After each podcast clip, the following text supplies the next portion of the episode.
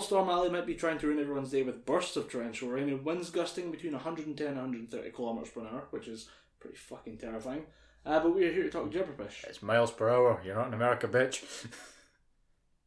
We're drinking Coors Light and Jack Daniels. I'm saying kilometers per hour. 70 mile an hour winds. what was um? So Dom and I both went to the same primary school, which actually burnt down during an event like this. yeah, similar event, yeah. What was the speeds there? I think it's about similar. Yeah, I think it's like 60 or 70 mile an hour winds. Yeah, it was because I remember the hundred kilometers because everyone was, "Oh, hundred kilometers, much scarier than seventy miles per hour." Yeah. you still feel it in your ball sack though. Yeah. But the difference this time is no one's on the roof with an acetylene torch this time, Yeah. trying to fix tiles for some fucking reason. It wasn't even that they were trying to fix tiles. I remember the old the old uh, school buildings because they used to split it. They had the sort of primary ones to threes in one building, primary fours to sevens in another building. So the kind of the infants in the primary building. The primary building which we were in had a thatched roof. No, it was felt, but it's Felt. roofing felt, and that is held in place with tar. They Ah. seal it together because the, the felt itself is waterproof, Hmm. but there's the gaps between the tar, so you, or between the felt. So what you do is you pour the tar on, but you have to melt it first with a very hot torch. Yeah. So then some idiot was up there in 110 miles an hour wind with tar, which is basically flammable if you try hard enough. Yeah. If you sit there for a good while with that torch, it you will catch really fire. want it to catch fire, you're going to set fire to an entire school. Yeah. um, yeah, that was us in primary six. Yeah. Remember then. Because All I the remember. neighbour next door to me, who was one year younger, was in primary five, and it was on top of their class. Yeah. Jeez. That was fucking hysterically bad. Like Yeah. you were looking at it, going, "I just," we were sitting there like, "I don't know how to deal with this." Yeah. I, just it was a genuine moment of I have no clue of what to do. Do you remember what everyone was freaking out about when the, when it caught fire? It wasn't the fact that the school was burning down. It wasn't the fact that uh, people might have been hurt. People were freaking out because run about that time, how old would we have been in primary five or, or primary six? Primary six, we would have been about ten or eleven. Yeah, run about that time, way back in what two thousand eight, Yeah, yeah, maybe two thousand seven. Mobile phones has just become wildly popular. People were getting really into mobile phones. Everyone was losing their collective shit, their tiny little prepubescent minds, going, Oh, I've lost my fucking mobile phone. My mum and dad are going to kill me. I've lost my fucking mobile phone. This asshole, Dom Anderson, first of his name, I know where this is going. was freaking out because his dad had just given him a leather bound, extremely collectible copy of all three Lord of the Rings books in one volume to read. And his first words were to me were, Take very good care of this book. It is extremely valuable, it's extremely important to me. I read The Fellowship of the Ring, I read The Two Towers. I was so excited to get on to Return of the King, fucking school burns down. yeah, I get home that night. my dad says, "Where's your bag?" Oh, I didn't have time to go back and get it. Where's my book? I have I have to wonder because you've told me this before. You told me about the fact. I mean, I knew you had the book with you yeah, because I think you were trying. You there was was there some drawings in there? I remember there being something about the like the the, the tree or something like that. yeah. There was hey, the every so often there was like little, yeah. the It was a little uh, really diagrams and stuff. illustration. Yeah. Gorgeous. Yeah. And then you were showing us, you like, "Look, it's a tree Gondor." I was like, "Oh, that's awesome." Yeah. And then the school burns in. and I'm like, "Wait, what happened?" Like. You would have gotten the shit kicked out of you, but what was the resolution? That was your dad just kind of like motherfucker, and then just kind of left it. No, what happened was uh, for a couple of weeks, uh, I, I got the casual digs because after all, we are in Scotland. It was every so often. It was just, hey, there's a fire. Didn't you throw my book in it, eh? and I got that for a couple of weeks. Then I asked my dad. I said, "Are you really annoyed about it?" And I went, and my dad just said, "Look, there's nothing you could have done. You didn't set the fucking school on fire. Yeah, It's there's nothing I can do. I can be angry, but nothing will get accomplished. I realised that you wouldn't have burnt the book your, yourself, but look, we're fine." Absolutely fine. He was a bit annoyed, I could tell, but Yeah. at the same time, it was that kind of impotent rage where he just thinks, I need to hit something for no reason because I can't shout at the kid. The kid did nothing. He's incredibly apologetic. He, in fact, I think I cried at that point because I was so like my dad. He never gets angry, and he was angry at that point more because how the school handled it as opposed to how I handled it. Because I was okay, but the school just kind of left us off in the rain for most of it until we got taken inside. yeah. The school didn't handle it very well. That's what made my dad annoyed about it. But he just kind of went, "Ah, "There's nothing I can do. You you burned the book. I can just buy another copy of the book. It's not going to be as cool as that one, but I can get another copy, so we're fine." Yeah, I, I just I remember I always remember the story. I was like, wait, how does that end? Because I mean, obviously you're still here, Yeah, so your dad didn't actually follow through in the threat to murder you if you lost the book. But Yeah. you didn't technically lose it. You just kind of left it in a room you thought would be safe. Yeah. and then that room caught fire. exactly. yeah, well, It sounds like now that you say it out loud, it sounds like that's the lie a child would tell if he had lost the book yeah, unintentionally or lost something unintentionally. It's like, Dad, you'll never guess what happened. My bag was in school. School caught fire. what is? What a shut the fuck up. Go you- find my book. Did you lose the book and then set fire at the school? Be like, well, this will cover my tracks. Some genius child is going to try that. Hopefully not in any time soon, or in a safe place where they can put the fire out when there's enough evidence to suffice that that classroom alone has been burned. Yeah, I um, I just start with like childhood evidence. We, we missed somehow we missed topics on that four-hour podcast we did. If you made it through that, congratulations, you Yeah. are a hero. As as we joked about like halfway through, one point five times speed is your friend. Yeah, definitely. But uh, I've a lot to watching, unpack in that episode as well. But we missed television, yeah, and kind of works out because uh, today, September nineteenth, 19th. 19th. Numbers on the computer say 19th. We're going with the 19th. Even though last time we recorded it said it was 2 in the afternoon. It's And the it was- 19th. Yeah, Yeah. you're good. Um, we were recording last night, or last time we recorded was about, what, 10 o'clock at night when we almost finished? It was like, oh, it's 2 in the afternoon. No, I was right. really worried about the file being corrupted. That's why we've had freakouts about the, yeah, the behind the, the behind the scenes reviews. We've been we go over each episode to make sure there's nothing Yeah. missed out. We don't leave any accidental uh, like blips or whatever, including that weird like hundredth of a second little blip that was in the middle of one of your words. You were speaking and then just somehow there's like a little spike. Hmm. It's not mechanical. It's just a weird random thing. that maybe it was during. Was it during the segment when we spoke about time travel? Because that could be time travel Dom trying to burst through in waveform. Think about it. It was not far off. Exactly. Time Oh. machines do work. Evidently, this son of a bitch made one. Might have almost worked for like a hundredth of a second, but I mean it's better than what you Progress, my friend. Yeah. Progress. This time, the entire episode will be fucked through weird disturbances in the time Yeah. space continuum. Distortion. But uh, we were we're talking about stuff um, uh, behind the scenes, and there was we do reviews and stuff. And when it came back, we realised we missed television entirely. But I started watching uh, American Vandal season two, dropped today. Um, Right, is that the the se- Vandal? Is that the series? series that has the former Vine star, just basically draw dicks on everything? Yes, that is season one. I It- seen the premise for season one and I thought, no, fuck that. That just looks base. It is surprisingly well made. it is better than anything about drawing dicks on cars has any right to be. Uh, for that first season, it has a lot of, if you're a fan of um, kind of vlog style documentaries and stuff like that, is very good at that.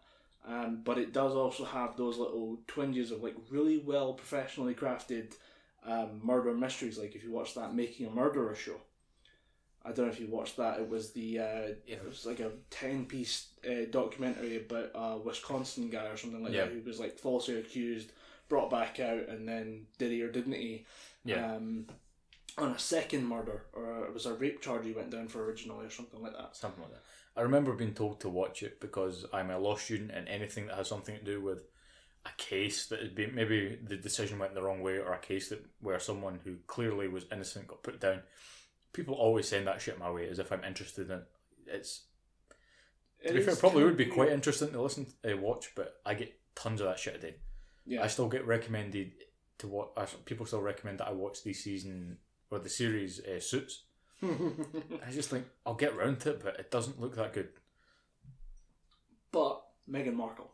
So yeah. Yeah, yeah, Um, but the the one for uh, the second season dropped. The first season was about a guy who drew dicks on a bunch of uh, cars for teachers at the school that he was going to. It's about the investigation to either prove him innocent or guilty by a couple of documentary film students. Second season is about somebody who pours a ton of laxative into the lemonade at a Catholic drink uh, Catholic school. So there's like lunchtime cafeteria. There's like a bunch of lax- laxatives get dropped into it, and uh, everyone in the school shits themselves. Horrific first scene, but really well shot, like proper documentary style. Fantastic uh, lighting, like different color grading going on there. It's just gorgeous to watch. But then it does the same thing as the first season, where if you're watching uh, this like really well crafted story, every now and again it, it goes from like in depth investigations on what's really happening at the school, and then somebody reminds you that you're watching a show about people drawing dicks on cars. and every now and again you get that little, oh yeah, I got way too into this for like 30 seconds. Yeah. and I made, I turned off a part of my brain and reminded myself eventually that this is about dicks and uh, people shitting themselves.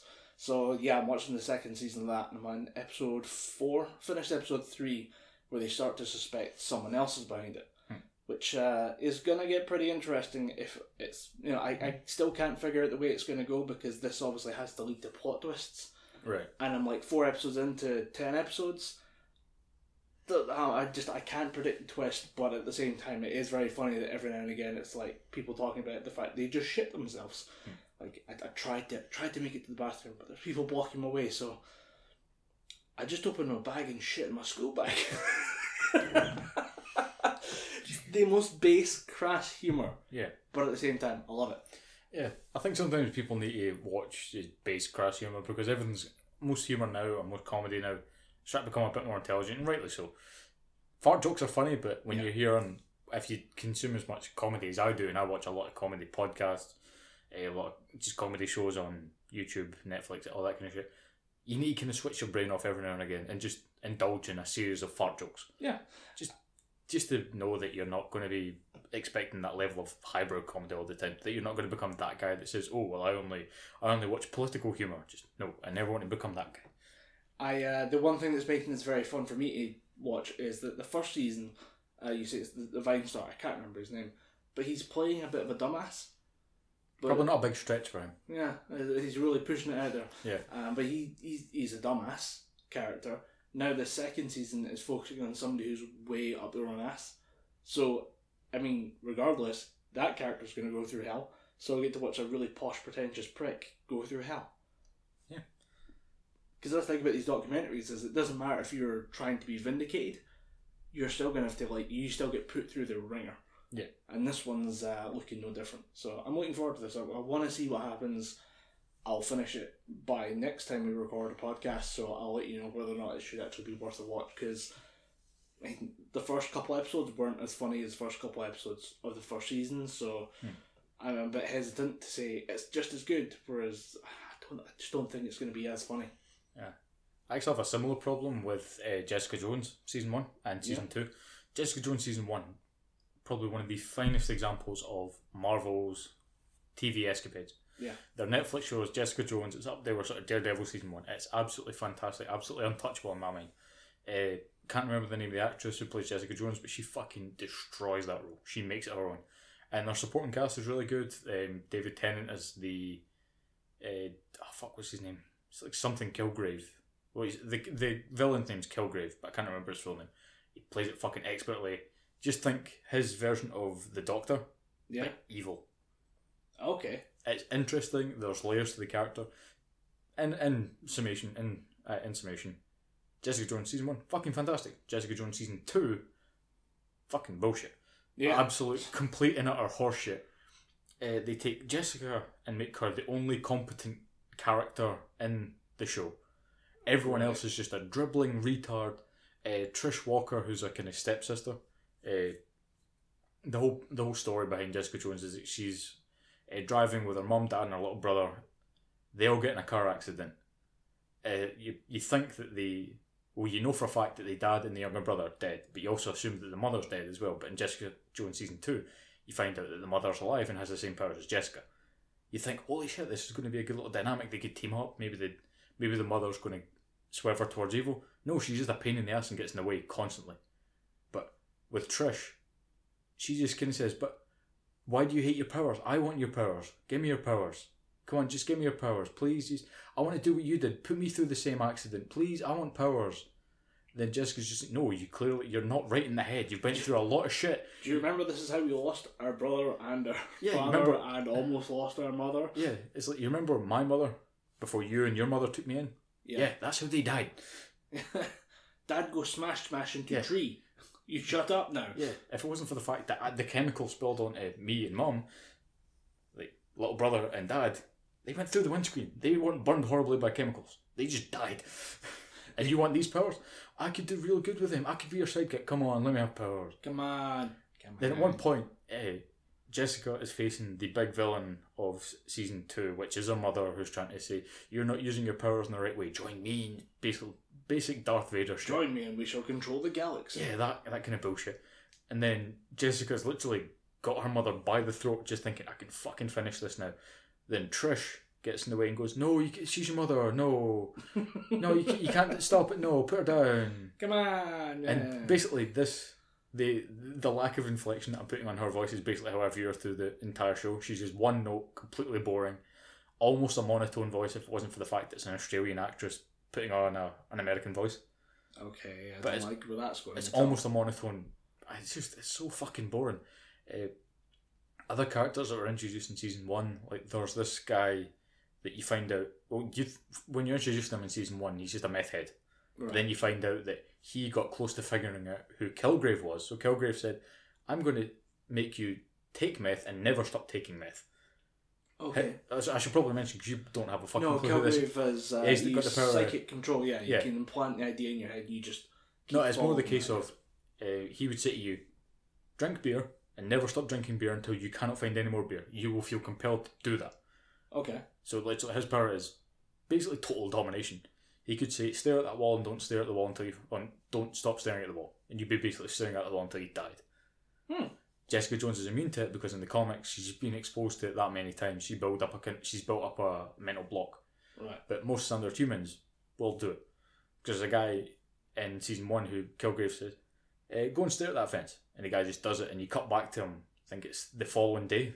The scene is shot at night, cuts back to him the following day, and that guy's just standing in a puddle of like, just piss and shit, Yeah. staring at that fence with his eyes red because his eyes are constantly open. He can't blink. He can't close his eyes. His eyes are just red raw. Well, that's interesting. I like that idea of like you you have to program in the little specific Yeah. specificities Yeah, of uh, you know what you or you, you can blink if you want to. yeah. You have to say you can blink if you want to, but I don't want you to blink. oh no. But yeah, imagine that interesting power with David Tennant at the helm. It's it's pretty good. I recommend season one at least. Yeah. But season two of Jessica Jones, season two of Luke Cage, season one of Iron Fist were all just kind of meh. Then Punisher came along and just went, "Whoa, bitches! I'm the fucking Punisher," and that was great. Jon Bernthal is the Punisher in my head now. I've uh, I've heard a lot of good things about it, but I haven't um, got around to it just because I'm not a big comics fan, and the Punisher's like one of those ones that's it's there for the, the comic fans. I'm like, nah. See, this one seems. I mean, as a character, like he's Yeah. he's a comic book character for comic book character fans. yeah, definitely. I So- will say that this one, to me anyway, has kind of felt it's got the most updating. Right. really made a conscious effort to try and shift his character from its original sort of Vietnam War tied setting. Yeah, he's Over in the Gulf War this time, wasn't he? Uh, no, the basically because it's, in, it's set in, in 2017. Right. They basically said that he was out in Afghanistan. All right. So they've really tried to update it, and he was basically part of an American death squad. That if someone was standing against the American government, or if someone had uh, information about the American government, or even members of the American government themselves, him and his teammates would just go in and destroy them all. Problem solving. Yeah, and he just kind of thought, "I'm doing, I'm doing America's work. I'm doing the Lord's work." Then it kind of dawns on him, just no, I'm an, I'm an assassin for the American government. I don't like this. Yeah. He gets out of their life. He's in the park with his wife and son and daughter, and then that's when the shooting happens. All right. Yeah, because it's the murder of his daughter just sets him off. It's the murder of his entire family. It just makes him Oh. go, "Yeah, I'm going to kill everyone," and he starts basically moving down a list of people and systematically killing them one by one. Hmm. And it's not in a way of he might fail. It's a way of he's going to succeed, and you're going to die, and he's not going to do any cleanup. He'll even admit that he fucking killed you on Mhm. live television. So there's a brilliant bit in the comic when I can't remember the guy's name, but he's getting an interview and he says, "You killed uh, Senator uh, Jason Smith," and he goes, just goes Punisher just kind of he's sitting there with a like an M fourteen, like an M sixteen on his shoulder, just going, "Yeah, I killed him. The guy was scum. Get the camera in my face," and he just walks past her. So it's like Deadpool if it was just completely deadpan the entire time. Yeah, time. it's just it's just Deadpool if he there was no sense of humor there and he was just dead serious all the time. I could watch that. I could watch that for several hours. Yeah, it's good, and Jon Bernthal plays it pretty well. Yeah. because the the whole, the good thing about the Punisher is that he has this kind of lack of emotion, but you can tell there's a lot of emotion that he's kind of pushing down, and it, he gets that across because when he's fighting, and he'll like let out a punch, and you just hear that sort of war cry coming behind it, you just think right, he's clearly getting this whole tortured character thing, Yeah. and he's just using it to, Way Really expand on this character. Yeah. and he's just channeling all that anger into one punch to knock somebody's jaw out of line. Who was um? I watched something you talk about like um, you know, the this kind of before like pretty much like World War Two, the most like righteous war of all time, the easiest one to justify of all Yeah. time. Yeah, there's people who are throwing Jews in the gas chambers. Let's go sort that shit out. Yeah, someone killed quite a few people. Yeah, uh, we need to go kind of sort things out before it gets out of hand. And uh, but obviously, there's been like a weird. Uh, it's been reflected in media now that there's a lot more grey area in wars. But there's a weird documentary popped up on my recommended feed. It was about a British guy who went to become a jihadi. However, Like, and we're all talking like, oh, he's you know he's he's from an ethnic group. He's he was a white guy who went and converted to being uh, converted to following Islam, and then was radicalized, and then went out to uh, Kenya, went out to um, Somalia, then just got like drafted into various groups, and then went to attack a Kenyan army base and gets killed. But the show or the documentary follows like his his parents and stuff. Like his his dad's out the picture, but his mom's there and he's got a younger brother who just had no fucking clue this was coming. But it was one day he went to um, he, you know, finds faith, joins the community, uh, joins a local mosque, and uh, it's from there he steps over to he loses his job because he he fully embraces the the traditions, grows out a big beard, Hmm. and uh, he gets fired because he well he grew a beard and he's an electrician. I'm like, well, there's tons of bearded electricians. yeah, But then there's another remark of, well, his attitude changed a bit, so you know there's clearly a bit of psychological stuff going on there, and you just watch uh, this mother go through the process of discovering who her son really is, to the point where uh, the you know the, the son apparently married a 13 year old girl, and you're like, That's pretty gruesome. that's fucking grim. Uh, why? Why? Um, Yeah. The um, she's working with a, a group that brings people out of radicalization, and they say they've, they've got thirty seven guys to just step away from it and come back to normal life. Yeah, there's consequences like the fact you joined a terrorist group, you are therefore officially a terrorist. Um, apparently, if you if you if, if he came back at all, you'd be straight in a jail cell. But he'd be in the UK, so it's better than being out in Somalia with an AK forty seven, you know, just shooting at random people. So he goes through this process of like trying to contact the guy, and at one point they have the daughter on the phone. This thir- or not the daughter, sorry, the wife on the phone. I say daughter because she's thirteen. Yeah, it's an easy mistake to make. Yeah. Um, so they have the, the girl on the phone and she's just talking about, oh, like, oh, how, how are you doing? And she's like trying to be nice and make conversation with the uh, the the jihadist's mum, who's just this like sweet little old lady who just was not ready for any of this to happen in her life. Yeah. Who the fuck is? And she just like eventually just switches to, yeah, can I get some money? Like the the, the little girl, like thirteen year old Somali girl, is like, can I get money? And she's like, "Mm, no, I, I can't support you. I'm not going to support someone with terrorist links. Like even if you are my daughter-in-law, because she doesn't agree with that at all for Yeah. obvious reasons. Even if you're my daughter-in-law, I am not going to be handing out money to terrorists. You're part of a terrorist group. You're part of the support network for a terrorist group. I, you know, if I do that, I'm fucked. I Yeah. can't do anything. Um, so she just has this weird conversation of like trying to get the girl to realize that you know what's going on isn't right and that she, the mother, doesn't support it. And they actually make contact with that girl's mum, and it's just this What the thirteen-year-old? the 13 year old girl's mum, they get her on the phone. I don't know how. They just, they must have a contact out there who can, you know, trace people. And they talk to that woman's mother, and she's like, I'm mortified by this. This is the worst thing that's ever happened in my life, blah, blah, blah. And then the mother is like, Well, you gotta understand when somebody from this group asks for your daughter's hand, you can't say no. If you say no, they're gonna take her and they're gonna kill everyone that's associated with her just so they can take the girl they want to marry. Oh, okay, so just from that, does that mean that the the British jihadi asked for the thirteen-year-old girl? That's what I'm picking up there, yeah. Which is fucked up. Fuck. I know. That oh god, chemical castration's too good for those fucks. Yeah, but the um the mother is then like, yeah, I mean, I've tried stand up to these guys before and they shot me in the face. Like, oops, and it goes from this like lovely little fifty, like fifty mid fifties British woman sitting on a couch being like, "Oh, I'm so heartbroken at my my, my son joining uh, uh, this terrorist group," and then she's just like, "Yeah, well, they shot me in the face." it's an escalation you just were not ready for Yeah. in this conversation.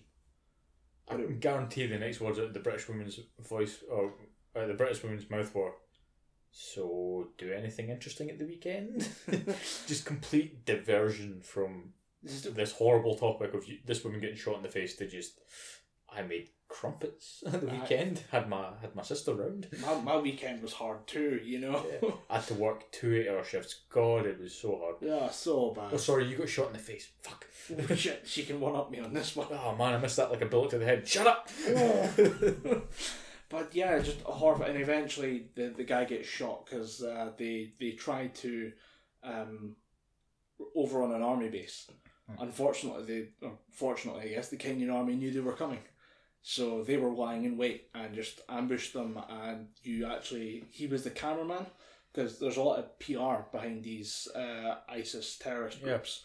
There's a surprisingly like I don't want to say good PR department, but you know, there's always they always get the message out that you know they're on the march, they're doing something, they're pushing their agenda across the planet basically, and they have um, they just have him as the cameraman, and there's all these troops walking through the forest, and then he's filming just because it looks good marching footage, and then just everything lights up. There's just massive gunfire from the Kenyan side of things. It shreds into their guys who then just they actually surprisingly quickly just drop and return fire, on like pretty seamlessly. Like for a group of what are supposed to be militiamen and rebels and uh, jihadists, you're like these are pretty well drilled guys to just you Yeah. know take machine gun fire and then return it within a matter of seconds. But then there's uh, they explain that he gets shot by a sniper. So there's like the, the main gun battle going on, but then you just hear like a, a thump noise, and then he just drops and then falls to the side. You're like, whoa, that was way Yeah. more than I was expecting to see on YouTube today. So it was all off on YouTube, and it's a really good documentary, but at the same time, like it's pretty fucking grim. yeah, I can imagine it would be. Yeah, it was it was a weird watch, but I was just I watching, I just had to watch it. When I was, I said, I was like British jihadi. Oh, what's this going to go into? It's going to go into detail. That's what it's going to go into. It's just always that kind of moment of shit. I was not prepared for that. Yeah, I, I should. it's when you realise you've burnt your sausages because you just gave up and watched the show. You're like, Yeah. ah, shit. this was way more engaging than I thought it would be, but it was good. Yeah. It was a good documentary. That moment you realise that you haven't been as addicted to watching a show since maybe eight out of ten cats to countdown. Are you getting into that? It's ridiculous how addicted I am to that show. I'm just systematically working my way through the episodes. I don't know if it's because, I mean, I think it's maybe fifty-five percent. It's a good show. Forty-five percent Rachel Riley. Reasonable math. I'll give you that.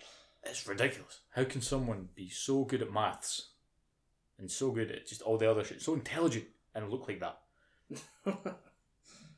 My stupid nineties brain has been told that if you're good at maths and spelling and you're very academic, you cannot look like fucking Rachel Riley. It's not in my head yet. It should be. Dom's not progressive enough. I'm no, my stupid caveman nineties brain isn't progressive enough. I believe it now because I've met more sort of erudite, fucking stunning looking women. But no, it's still in my head that you're pretty. You can't be good at maths. it's a weird thing that's happened. Like I don't know where that spawns from. The idea that you got to be like good looking, big and dumb, or you can be like weird and smart. There's there's just never it never clicked that there was the balance between the two. Despite Yeah. the fact you grow up with people who are both. Yeah, yeah. There's people all around you that are just going to smash that stereotype. But I think it's just because it's thrown in our faces from such a young age Yeah, that without confirmation from say parents or older siblings, no one ever says that. No, that's not what the world's like. That's just TV.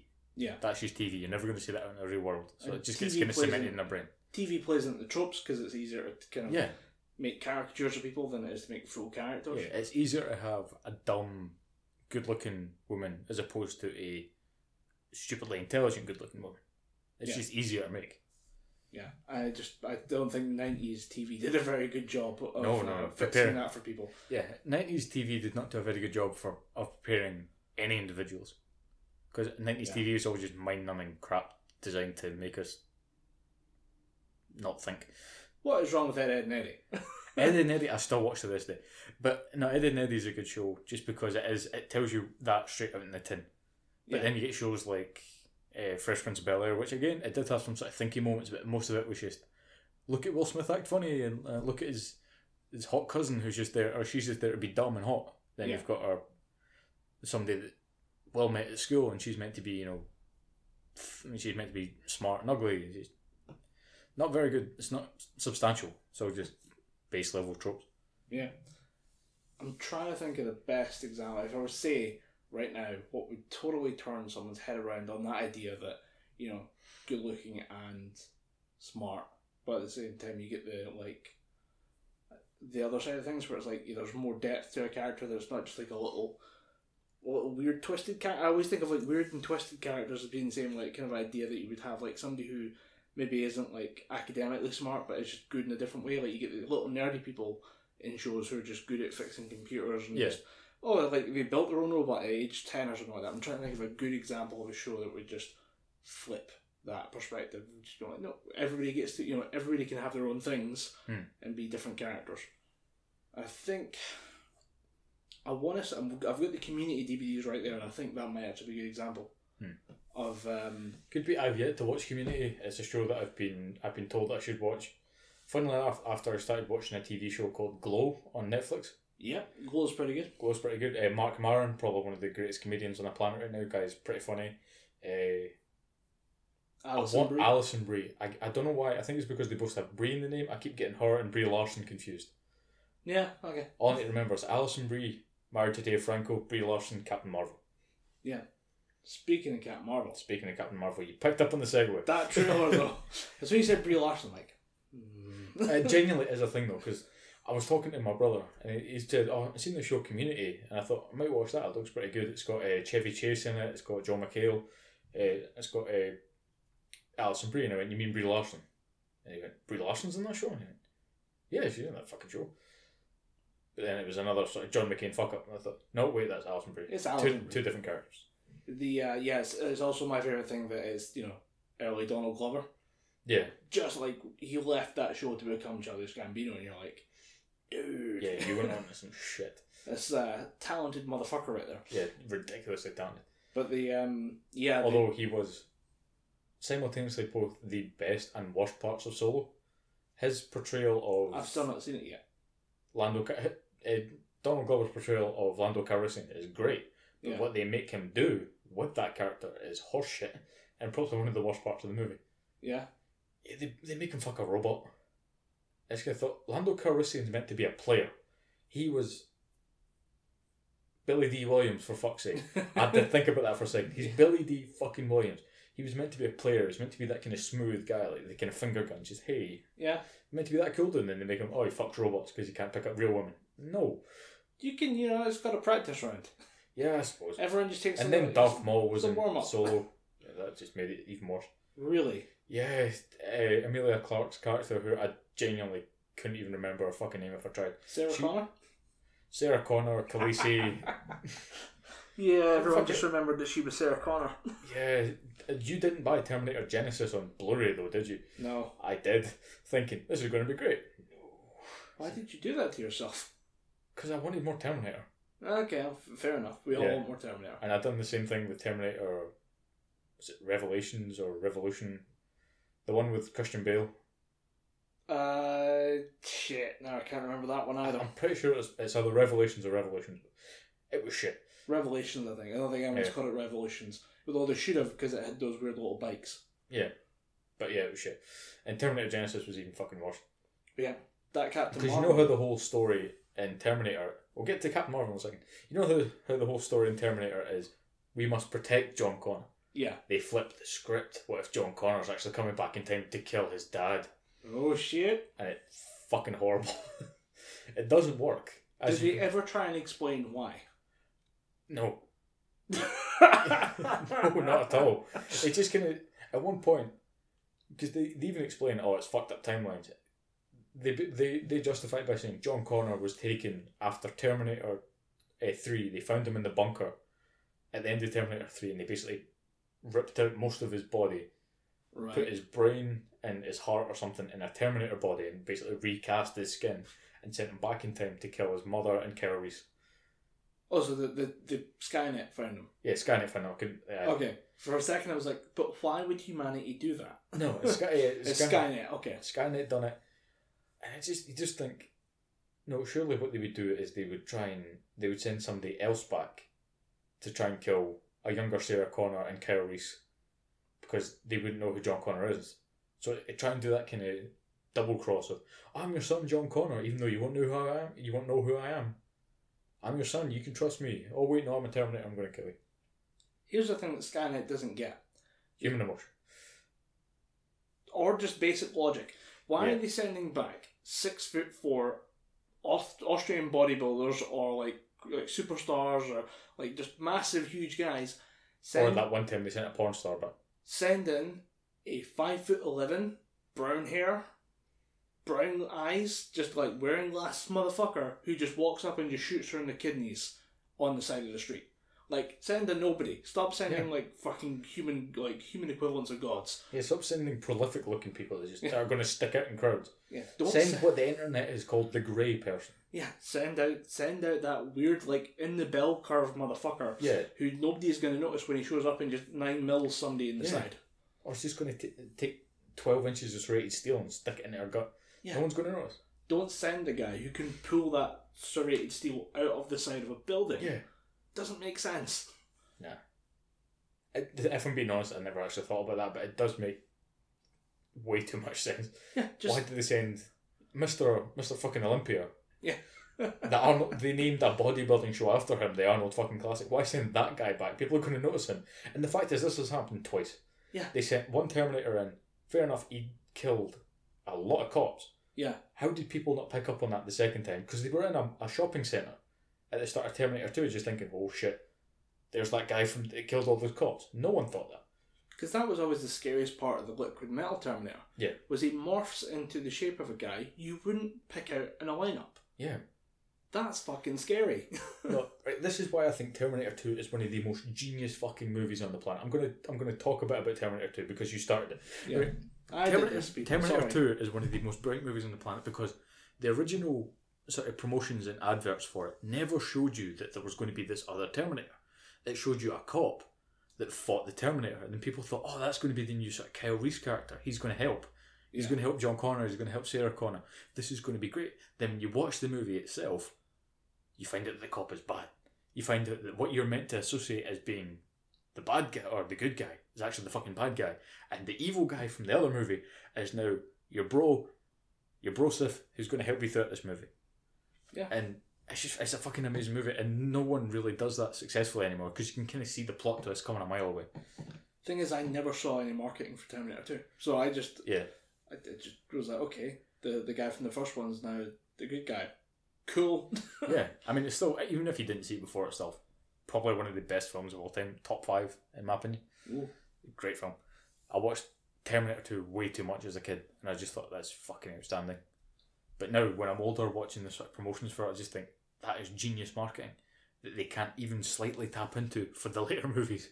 Yeah, but with the new ones, with the way trailers are done now, it's like just give them the action shots. Yeah, And which I, you, I wish I don't agree with because yeah, in movies like Terminator, all the action shots are the kind of the bits that you want to hold back on, so that when they go to the movie, they think, "Oh, I didn't see that in the trailer. That's fucking cool." yeah, They want to experience it for the first time in the cinema, as opposed to, "Oh, I've seen that in the trailer. That was in the trailer." yeah. It's pretty shit. Although now there's a lot of trailers where it's like you just see the the character turn into a camera that's zooming into them. That happens a lot. Yeah. It's like the kind of over the shoulder look into the camera, and you're like, that that happened in the last trailer I saw as well. Yeah. I, why? I, why do I keep seeing this thing? Although I did see a, a trailer for a movie that's a sequel to in my top five, Halloween. They're doing a 2018 movie. Yeah, I I seen the Halloween trailer. I'm I'm not impressed if I'm being totally honest. I'm like, I just I'm up for more Halloween. I mean, me too. But what they're doing with I can't remember the character's name in the movie. Uh, Laurie Strode. Laurie Strode. What they're doing with her, I get it, but at the same time, I don't really understand why they went with that direction. I, it makes sense in that, like, if you were almost murdered by your uh, brother or cousin or whatever, was half brother or something. half brother, you would turn into an absolute fucking lunatic if he kept appearing every couple years. Yeah. Although, from what I've heard from my brother, it's going to be like Halloween 1. Everything else that happened, like I've got the stack of DVDs over Mm. there because I'm going to go back and rewatch before the movie comes out. Yeah. All of that afterwards is just out of there. Yeah, I think it goes Halloween 1, Halloween 2, nothing. Might not even be Halloween 2. Really? It might just be, and that's really, like, if that's true, I'm really annoyed with that because Halloween No, they 2 can't do that because Halloween 1 and 2 were basically one movie, but they cut them in half. Mm, not Because it picks up exactly where Halloween 2 picks up where one finishes. I have a big bugbear at that. What? Halloween 1, at the end it, Dr. Loomis shoots Mike Myers in the chest and he falls out a window. He lands on a patch of grass. Yeah. Halloween 2, it starts with the exact same scene. However, in 1, at the end of 1, the grass is either green or brown, and then the start of the second one, it's either green or brown, but the other way. In 1, it's green, in 1, it's brown. I can't remember which one it is right now, but it fucking bugged the shit out of me. Like, the first time I actually sat down and watched them after, like, obsessing over the movies, like, watched it all the way through in one sitting and then came back and watched the first two. It's like, wait a minute, motherfuckers. But you could end it at the end of one. Hmm. Yeah. Mike Myers gets shot in the chest, he disappears, Dr. Loomis runs out, goes, oh god, where is he gone? And then roll credits. Yeah. You don't need to have Halloween 2. The problem is, Halloween 2 has the hospital scenes, which for me are some of the Yeah, the most hospital scenes terrifying parts of the Halloween Yeah. franchise. Like, more so than anything that follows, because there's. There's the third one, which we don't talk That's about. the masks, isn't it? Yeah, that's the uh, season of the witch where there's basically the the idea was going to be that each Halloween movie would be a different director, different producer. Yeah. And the ones that popped, or the ones that did well, they were going to get their own TV series, if I remember right. Um, but but the idea was just going to be that each movie would be a completely different story, just centered around the idea of Yeah. Halloween. So it would just be anthologies, but it didn't pan out because people were I like, wonder wait, why. where did Mike Myers go? Yeah. Like, no, where did the budget go? That's what I want to know. But yeah, they just. Um, although I will say there's a. I can't remember which one it is, either four or five. There's a reveal at the end of four or five that it's just a mirror of the start of the first movie. Oh, uh, I think it might be four when it's his. It's it's a little girl. It's his little cousin, Little his cousin, little niece or nephew or Yeah, some- niece. Yeah, Aye, I think it's, his, it's his niece. She basically stands at the top of the stairs wearing the exact same costume that young Mike Myers had on, even with a little domino mask, and she's covered in blood. She may or may not have a knife. I can't remember. it's a pair of scissors. Pair of scissors, yeah, but yeah, it's fucking it's way more brutal. And I was like, holy crap! And I cannot remember who she grows up to be, but she's a ch- young actor now. Hmm. Actually, wait, she is in Halloween, the Rob Zombie movies. They brought her back just for shit, just Oh. for like the kind of weird trivia relation. Rob Is she the sort of main character in the Rob Zombie Halloweens? I think so. Yeah.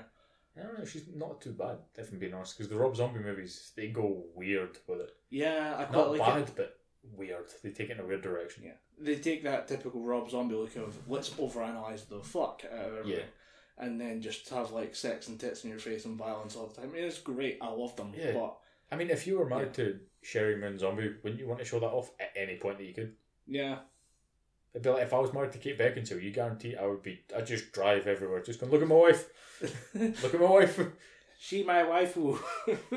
she waifu for Hey, waifu. Guess how old she is? She's in her fifties and she looks better than you do now. but yeah, I just I, I'm looking forward to that. Rub that in every fucker's face. I'm looking forward to the new Halloween. It comes out two, three weeks time or something Yeah. like that, and uh, they I, they need to hold off and put it out on Halloween. I think They'd be it's retarded if they the didn't. first release is like the week before Halloween. Right. Because you can't get Halloween releases. It's very hard to get them anymore. Yeah, Even like the big like the big Conjuring franchises and stuff like that are really struggling. My brother went to watch uh, it was the Nun or something like that like Hmm. last week. I'm like, that's a Halloween movie though. That's like Yeah. a it's like a perfect, absolutely shit yourself inside out Halloween movie. But I think the release schedule around there is getting too crowded yeah, I suppose. because everyone's putting out like a horror franchise now. Yeah, No complaints though, as a horror yeah, no complaints. Just again, the horror series has kind of dwindled in, in my respect. The last horror film that I watched was a movie called Krampus. Oh yeah, I had, Fuck, um, I missed that one. It had Adam Scott, who I'm pretty sure used to do shit on the internet, but he's been in TV shows like Parks and Recreation and Yeah. a whole host of other shit.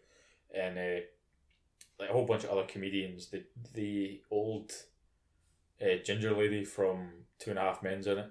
It's not bad, but at the same time, it, it's all about uh, the, this family. They're having a big get together for Christmas, and one of the kids stops believing in the spirit of Christmas, and they all get pissed. It's the dumbest fucking setup for any movie I think I've watched in the past couple of years. But the monster in it looked cool. The Krampus himself looked Yeah. pretty cool.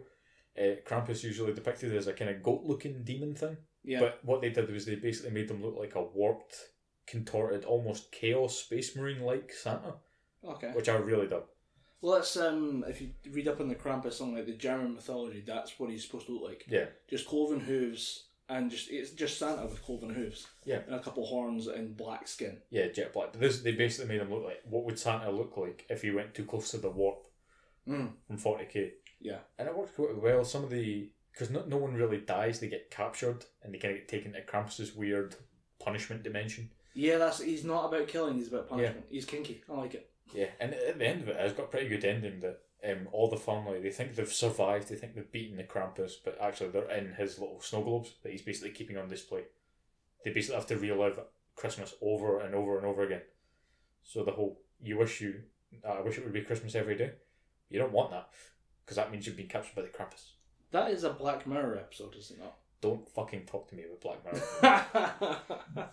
I hit the button. I hit the You button. did hit the I'll fucking save button. that for later. Right, I'll save like- that for. I'll save that for later. right, okay. Because Right. you like Charlie Brooker. Yeah. I like Charlie Brooker. Turns out Netflix don't like Charlie Brooker. but we'll get on to that. Because we have to talk about the Captain Marvel trailer. Yeah, eventually we will we'll, we will wrap ourselves around through movies, through the Krampus, through Halloween, Christmas stuff, to the summer blockbuster Yeah. impending any minute now. Yeah. It's what was your what was your thoughts on the Captain Marvel trailer? Because I know I have one really, really. This is the definition of the word nitpick, but it is a nitpick. Okay, um, I watched that trailer. I was like, wow, I really like. Uh, it's a very standard Marvel trailer Yeah. of the setup, the heavy kind of not the not like a thwomp noise or anything like that, but just like that heavy bass driven noise with like every reveal. There's another that type thing, um, which Marvel gotten really good at. But the uh, return of Samuel L. Jackson, looking forward to that. Been missing him A young Samuel L. Jackson. Yeah, He's been de-aged, yeah. Which uh, but it doesn't look as obvious as it did with, say, Jeff Bridges and Tron. Is it digital though? Yeah. Okay. So I was wondering if he just like, hey, go on like a diet or something, and he just like, Yeah. like, totally like remoisturized for like the last six years or something like that. No, it's uh, completely digital, using the same technology that they used in uh, Civil War. Remember at the start when Tony's doing the whole like it goes into his mind and replays memories. Oh yeah, And it that was a younger Robert really, Downey Jr. Really good, yeah. Yeah, that kind of technology. Okay. and they're just de-aging him through that. It looks pretty good. It doesn't look as obvious as it has done before. Yeah, um, I was wondering. I put this out on Twitter saying I was very curious to see how long that movie will span in terms of time. I think I'm hoping it's about ten years because I'd love for them to do like if she's in what looks like the nineties, based on the opening credit of Yeah. smashing into a blockbuster. Yeah, fucking ten out of ten reference for that one. yeah, definitely. Because that's exactly where we would find those movies. If the Avengers movies were made twenty years ago, they'd be in a blockbuster. Yeah, They would nobody would own them. They'd just be in a blockbuster. You go, oh yeah, Iron Man. I'll just watch that. But you'd have to have good movies. Um, but they they start with that, and then it's just kind of like, okay, I don't know how long that like because there's no way they they need to end it. I think we were talking about this in private, and it was just gonna be like I say about a couple years before Avengers: Infinity War. Hmm. Like I think it'll end, and we'll hear about something from another Iron Man, an Iron Man movie or something like that, or a Hulk movie. Um, just as like that'll be the end of the movie, and then they'll have like an after credit scene where it drags her into the uh the main Avengers kind of world. Yeah. if that I've makes heard, sense. yeah, I've heard two theories on what her return to the bigger Marvel universe could be. One that she uh, she comes back to Earth, say sort of mid nineties, and she stays there for a good while, and she gets basically ejected off the planet. She leaves to go do something else, or she leaves to f- finish the big fight or something, and she gets stranded. Mm. Second theory that I've heard, sorry, three theories actually. Second theory that I've heard is that she gets lost in the quantum dimension, same place where Ant Man is now currently lost after Ant Man and the Wasp. Didn't see either Ant Man movie, but okay. They're good films. Again, uh, you can in the first one in Ant Man one, you can definitely tell that Edgar Wright wrote that movie. Oh yeah, because he got like booted at the last minute, Yeah, for the- there's a tonal shift or something. Yeah, definitely. Because for the open first, say, like three quarters of the movie, you can definitely tell that it's an Edgar Wright movie. For the last quarter, yeah, someone else took over. Someone else finished that script, yeah. but it worked. But I, at the end of Ant Man and the Wasp, they're doing something involving the quantum realm. I haven't seen it either, but he basically gets sucked into the quantum realm. Then the snap happens, and it kills. Spoilers, by the way. Right, and it kills Hank Pym, Janet Van Dyne, and Hope Van Dyne. right. It's basically the original Wasp, the original Ant Man, and the new Wasp all die. But because uh, Scott Lang is in the quantum realm, he doesn't feel the effects of it. Or it, it's something like the way the quantum realm works is that the snap will happen, but it'll take several billion years because the snap is happening so slowly. Okay, Because the quantum actually- realm is basically tiny, tiny fragments of fragments of atoms right. in terms of size. That's what they deal with then. So the snap will reach the quantum realm, but in something like a million years So he could effectively duck under it and then come back out on the other Yeah. side. if he finds a way. And they're therefore actually, yeah, you know what? If they're gonna if they're gonna include that at the end of Ant Man and specifically mention how that affects the snap from Yeah. uh, Thanos, I think they would then have it explain Captain Marvel. Yeah. Well, the other theory is that she is fighting on not she's it kind of ties back into the first theory, but instead of just being stranded out there, what happens is she leaves Earth, goes to fight the big bad, but at the end of it, she encounters the Black Order. You know, it was the sort of guy with the axe, the Ebony Maw, the psychic dude, the guy with the glaive, and the woman with the sword. I know Oh, so their name. Tha- Thanos' minions. Yeah, Thanos' minions. Their names are like, uh, like Proxima Midnight, Cull Obsidian, Corvus Glaive, and the Ebony Maw.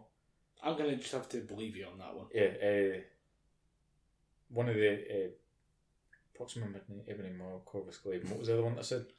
But uh, the big dude with the axe. What happens is he in Avengers Infinity War he has Captain Marvel's sort of hip sash belt thingy tied to his waist. Right. So they're reckon at some point when she's off world, she's going to fight whatever the fuck the guy's whatever the fuck that guy's name is, and she's going to get her shit pushed in, and she's basically just going to drift off and be stuck in space. Okay. And I personally think that's a good way to make her think, right, this guy beat me. I'm meant to be hell strong. I'm coming back to fuck that guy up. I'm hmm. going to find out where he is, or I'm going to take out your boss.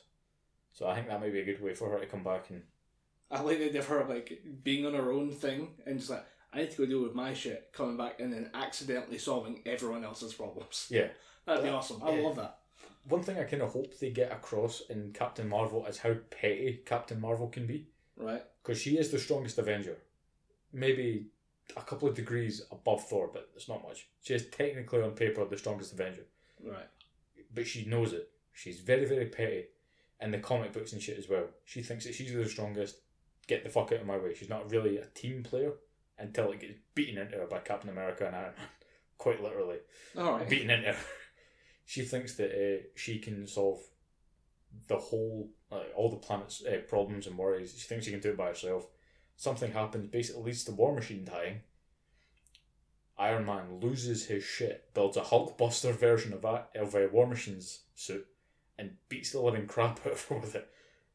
And that kind of ends the whole Civil War Two dispute. It's not a great comic book, but I kind of want to see it just for Hulkbuster War Machine. yeah, it's fucking, it's awesome looking. And she gets leveled, then she goes, yeah, maybe my plan of putting a massive energy shield around the Earth to keep out aliens was a bad thing. Then you find out that she completed it, and then in the follow-up book to Civil War Two, Secret Empire, which is basically uh, Marvel's answer to the injustice question, which is the injustice question is what happens if Superman goes evil? You basically get total planetary domination. All right. Yeah. Secret Empire is Marvel's answer of answer to the question what happens if Captain America becomes evil, and you basically get that whole persuasion and char- and uh, charismatic sort of way of speaking, but for evil and for Hydra.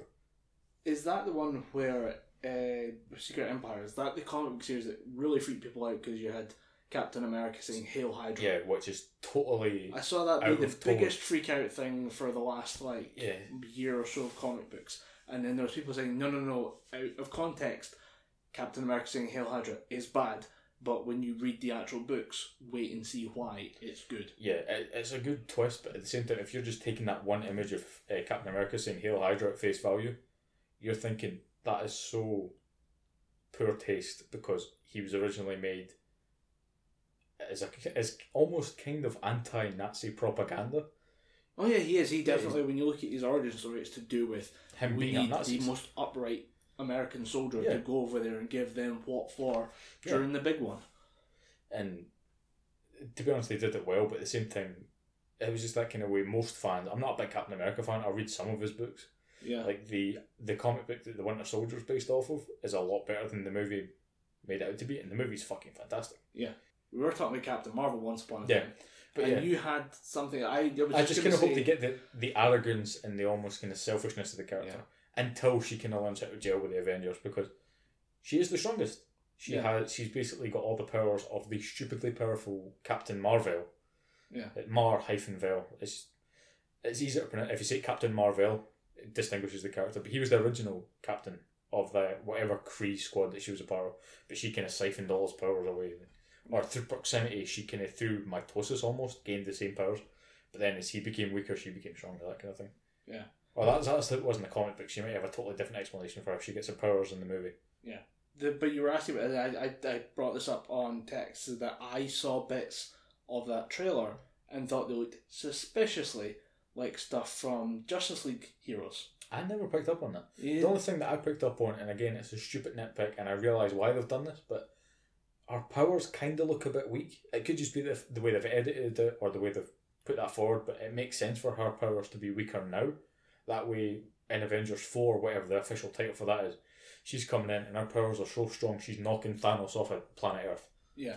So it makes sense. That's my only nitpick, Yeah. but it's it's more to do with how they how her beams are represented as opposed to her powers in the, in the movie. I think it's letting her be weak in a solo movie so that she can ramp Yeah. up toward the end and then come out swinging when she joins the Avengers. But Yeah, kind of like Thor Ragnarok when Mjolnir breaks. Then he gets Stormbreaker and he's just, fuck you, Thanos, I'm going to stab you in the chest. Why didn't he go for the head? Sorry. He But- did. He did go for the head. They actually analysed that entire scene. But when he, he does the kind of, he throw, puts the axe behind his head and he chucks it.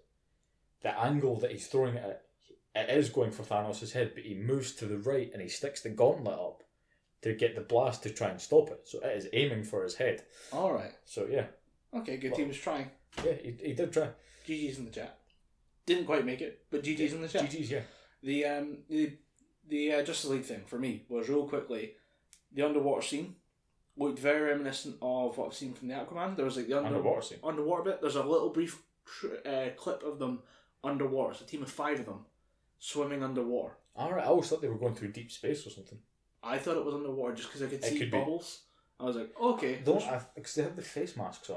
Well, that's I, that's why I assumed underwater. I it didn't could go be. to space because I, I could see stuff there. Hmm. I was like, that doesn't look like space. I just like, oh, that's underwater. Yeah, yeah. Um, and then so that's Aquaman. I couldn't see anything for Cyborg, but I, I, I clicked into it later. I was like, oh shit! But then again, Yeah. like the whole Cyborg doesn't really matter. I'm sorry, Cyborg fans, but that character isn't really. There aren't many cyborg fans. That's why. No, why he doesn't matter. you, you could kind of construe the part when she's kind of chained up and getting the lasers in the brain as kind of cyborg-ish. Yeah, If you take it from the point that he's basically apocalyptic technology infused into a human being, and it's a stretch, but you could kind of do it. Yeah. The uh, the Flash. There was just a shot of her side on with the her mask on. Like she has like a, a face mask that shows just the face or just the mouth. Kill. And I was like, yeah. And I was like, okay, that's that looks a bit like the Flash, just the way it turns, the way I've seen like the Flash move that way in a trailer before. Yeah. Um, and just archived it as being something. And then there's the shot of her wearing the cowl in shadow was Batman as fuck. Yeah. and then um, also just there was a kind of like the brief flare up of her power. She has like a little kind of aurora over her body, just like a flare out of power. So that's also kind of flash like as well. Oh, I would kind of say that's more Superman because they do that in everything that Superman's in. He goes to the planet and he just he goes off Well, planet, that, see when she stands in front of the sun and just Yeah. charges. she has a brief burst like that, but then she has a full on like lens flare eyes, Yeah. like full on outburst of power, and I was like, that was Superman at the end. So I saw that and I thought there's a little, and I just I because I was thinking about there's the there's a DC hero called Captain Marvel as well, isn't there? Yeah, they, that is now to be- Shazam. yeah, they did that, and then Marvel comic books made Captain Marvel. Yeah. To kind of like, like, no, it's our thing. If anyone's gonna have a Captain Marvel, it's Marvel Studios, bitch. Fuck Yeah. off. I assumed that that like was some weird kind of meta joke that was in there. That's why I saw it and I was like, Justice League stuff, Justice League stuff. and that's why I was like, "D- Dom, it's there. And you're like, nah, you're just an idiot. Nah, it's not, I was, I, I'd call you an idiot for many things, but noticing shit that I didn't, probably not there. But I think it, it might be some kind of in joke. I don't really know. a part of me really hopes we're not at that level of the game where Yeah. D- where Marvel is just like styling on DC so hard they're just kind of like watch what we did with your movies in our movie. Yeah, which is, which is a shame because it's not even that Marvel and DC are on the same level. It's not that they're both you know topping out in ninety five percent. It's just that Marvel's firing at all cylinders ninety five percent. DC's way down at about sixty. But that Joker movie, that Joker movie might bring it up a bit Nope. because it's not part of the DC universe. It's its own independent project.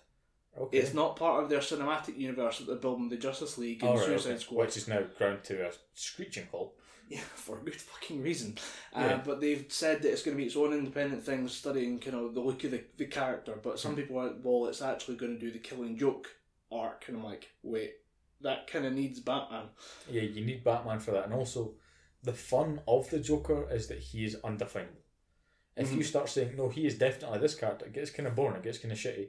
The only way they can really end that movie for me is if they say, "Well, that's my, oh, that's how I choose to remember it." Well, I've always preferred my my past to be multiple choice, keeps things fun. Yeah, They're basically saying this is how he remembers it. It's not might not be the real thing, so basically they can cover their tracks if they get anything wrong, but also it keeps fans happy saying, no, they're exploring one of his personalities. Yeah. Because any psychosis you can think of, the Joker got. he's he's in there somewhere, just Yeah. fighting with a bunch of other weird ideas that he has going on. But But if they're doing the killing joke, they need to have Batman in there, they need to have Batgirl in there. Obviously, they two do not need to be fucking. yeah, They do not need to be fucking. I think we've discussed that previously. Yeah, in we have. of the podcast. I mean, first first half of that movie, you can kind of dismiss it. The second half, fucking outstanding. Really good one to one representation of the killing joke. Yeah, pretty good. And again, you've got Mark Hamill as the Joker. You have Kevin Conroy as Batman, Tara Strong as uh, Batgirl, and you've got the guy from you remember Robin's dad from How I Met Your Mother. In the sort of later Uh, seasons. I really should. Oh, uh, he was he was also in a show called Reaper. Oh yes, him. I know who you're talking about. I can't remember his name either, but he's playing Commissioner Gordon. It's all pretty fucking good. But it's just the first part kind of made me think there's a huge age gap between Batman and Batgirl. Is it just a kind of on the job? I mean, we can just say Batman, Batgirl, and you yeah, instantly go, just leave it at that. "Whoa!" It's a bit. It's the Yeah. same. It's like it's like marrying a thirteen-year-old girl when you're a jihadi. Yeah. Just, just don't, just don't. Yeah, just don't do that. But how did you feel about the uh, the reveal of is is it Joaquin Phoenix? It's not Joaquin Phoenix. is Yeah? Joaquin Phoenix. Joaquin Phoenix as the Joker. How good was the contrast between the Jared Leto reveal, Yeah, where it's the all white body paint, tattooed up, damages across the forehead, screaming Joker, yeah, versus them going, and this is Joaquin Phoenix as the Joker, and it's just him, it's just a guy, it's just Yeah. a guy with a wig. so it made me feel really, really happy. One main reason is that the Joker is never meant to be this kind of over the top character. He can be, and it works well if done well. Because Heath Ledger's Joker was very understated for the most part. Then there's some points where he just lets loose. yeah, it's the explosion into violence, but you can see because he's permanently wearing face makeup and Yeah. green hair. The violence is just sitting there under the surface. You just But it's when he goes, it open. I can make a pencil disappear. You go, uh oh. Yeah.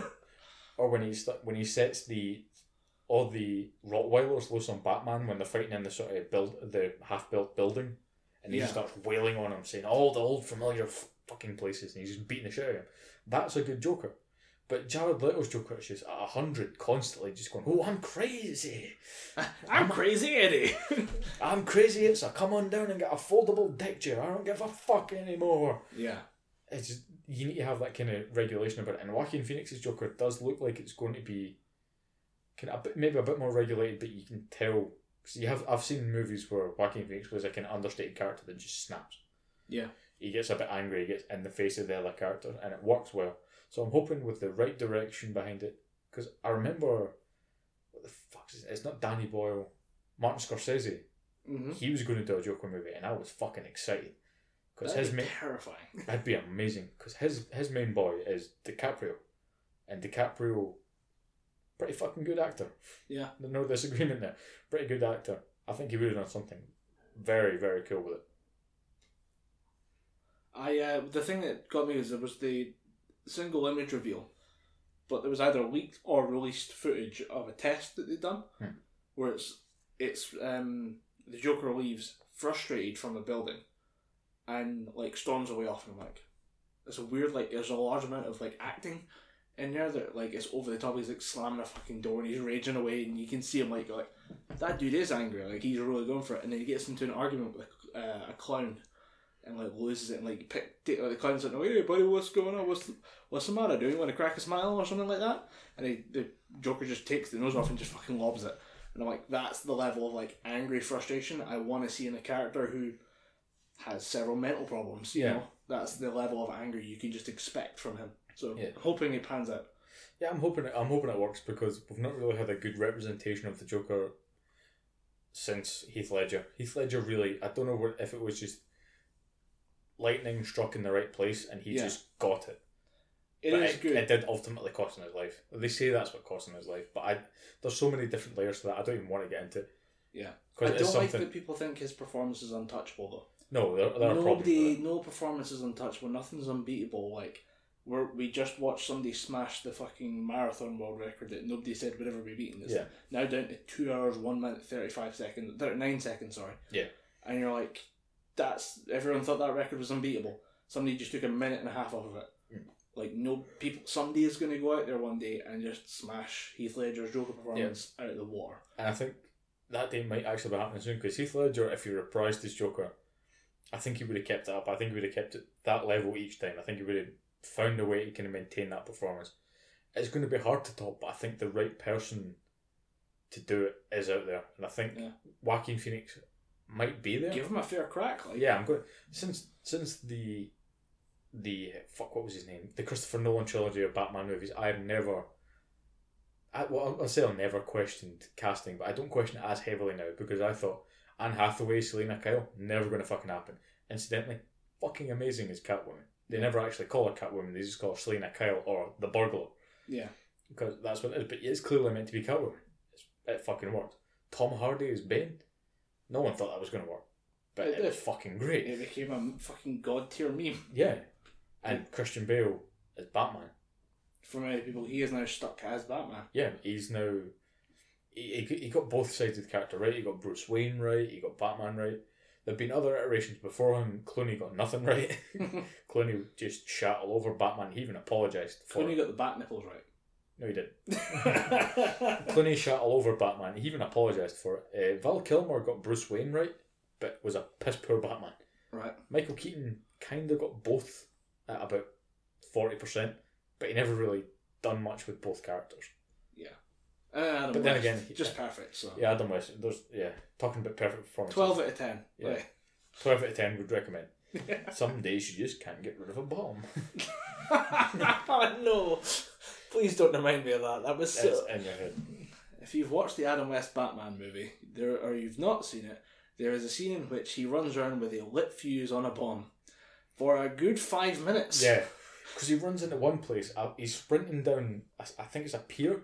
Yeah. it's the one place he leaves. It's in a. They go into. They bust open the villains. They're in like a shipping or like a fish cannery place. They grab the bomb.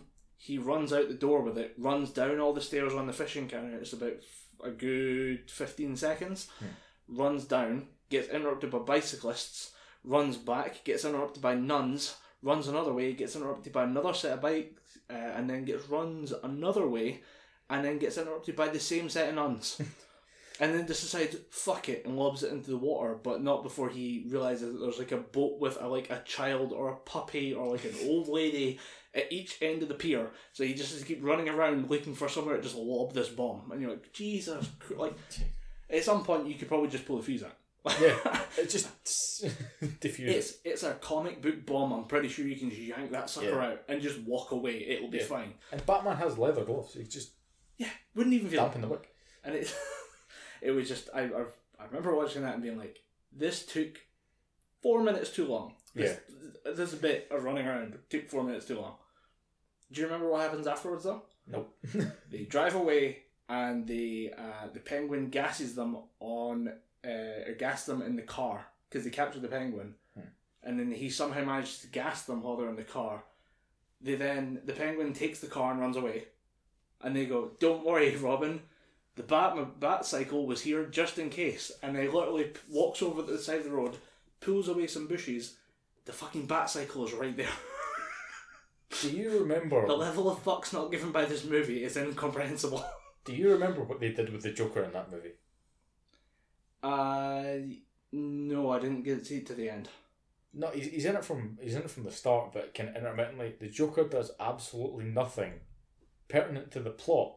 It's all Riddler, Catwoman, and Penguin heavy. All the Joker does, if memory serves, is just serve tea.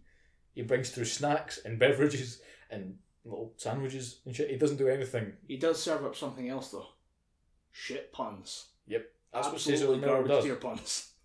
He's the Joker with absolutely less than no jokes. It's unreal. It's a weird movie, but I definitely recommend it to anyone who's drunk enough. Yeah, I mean, uh, I'd recommend the whole Adam West, um, TV series. to Adam West TV series, the whole Bill Dozier produced Batman series. You can get it on Blu-ray, the whole run for about thirty quid.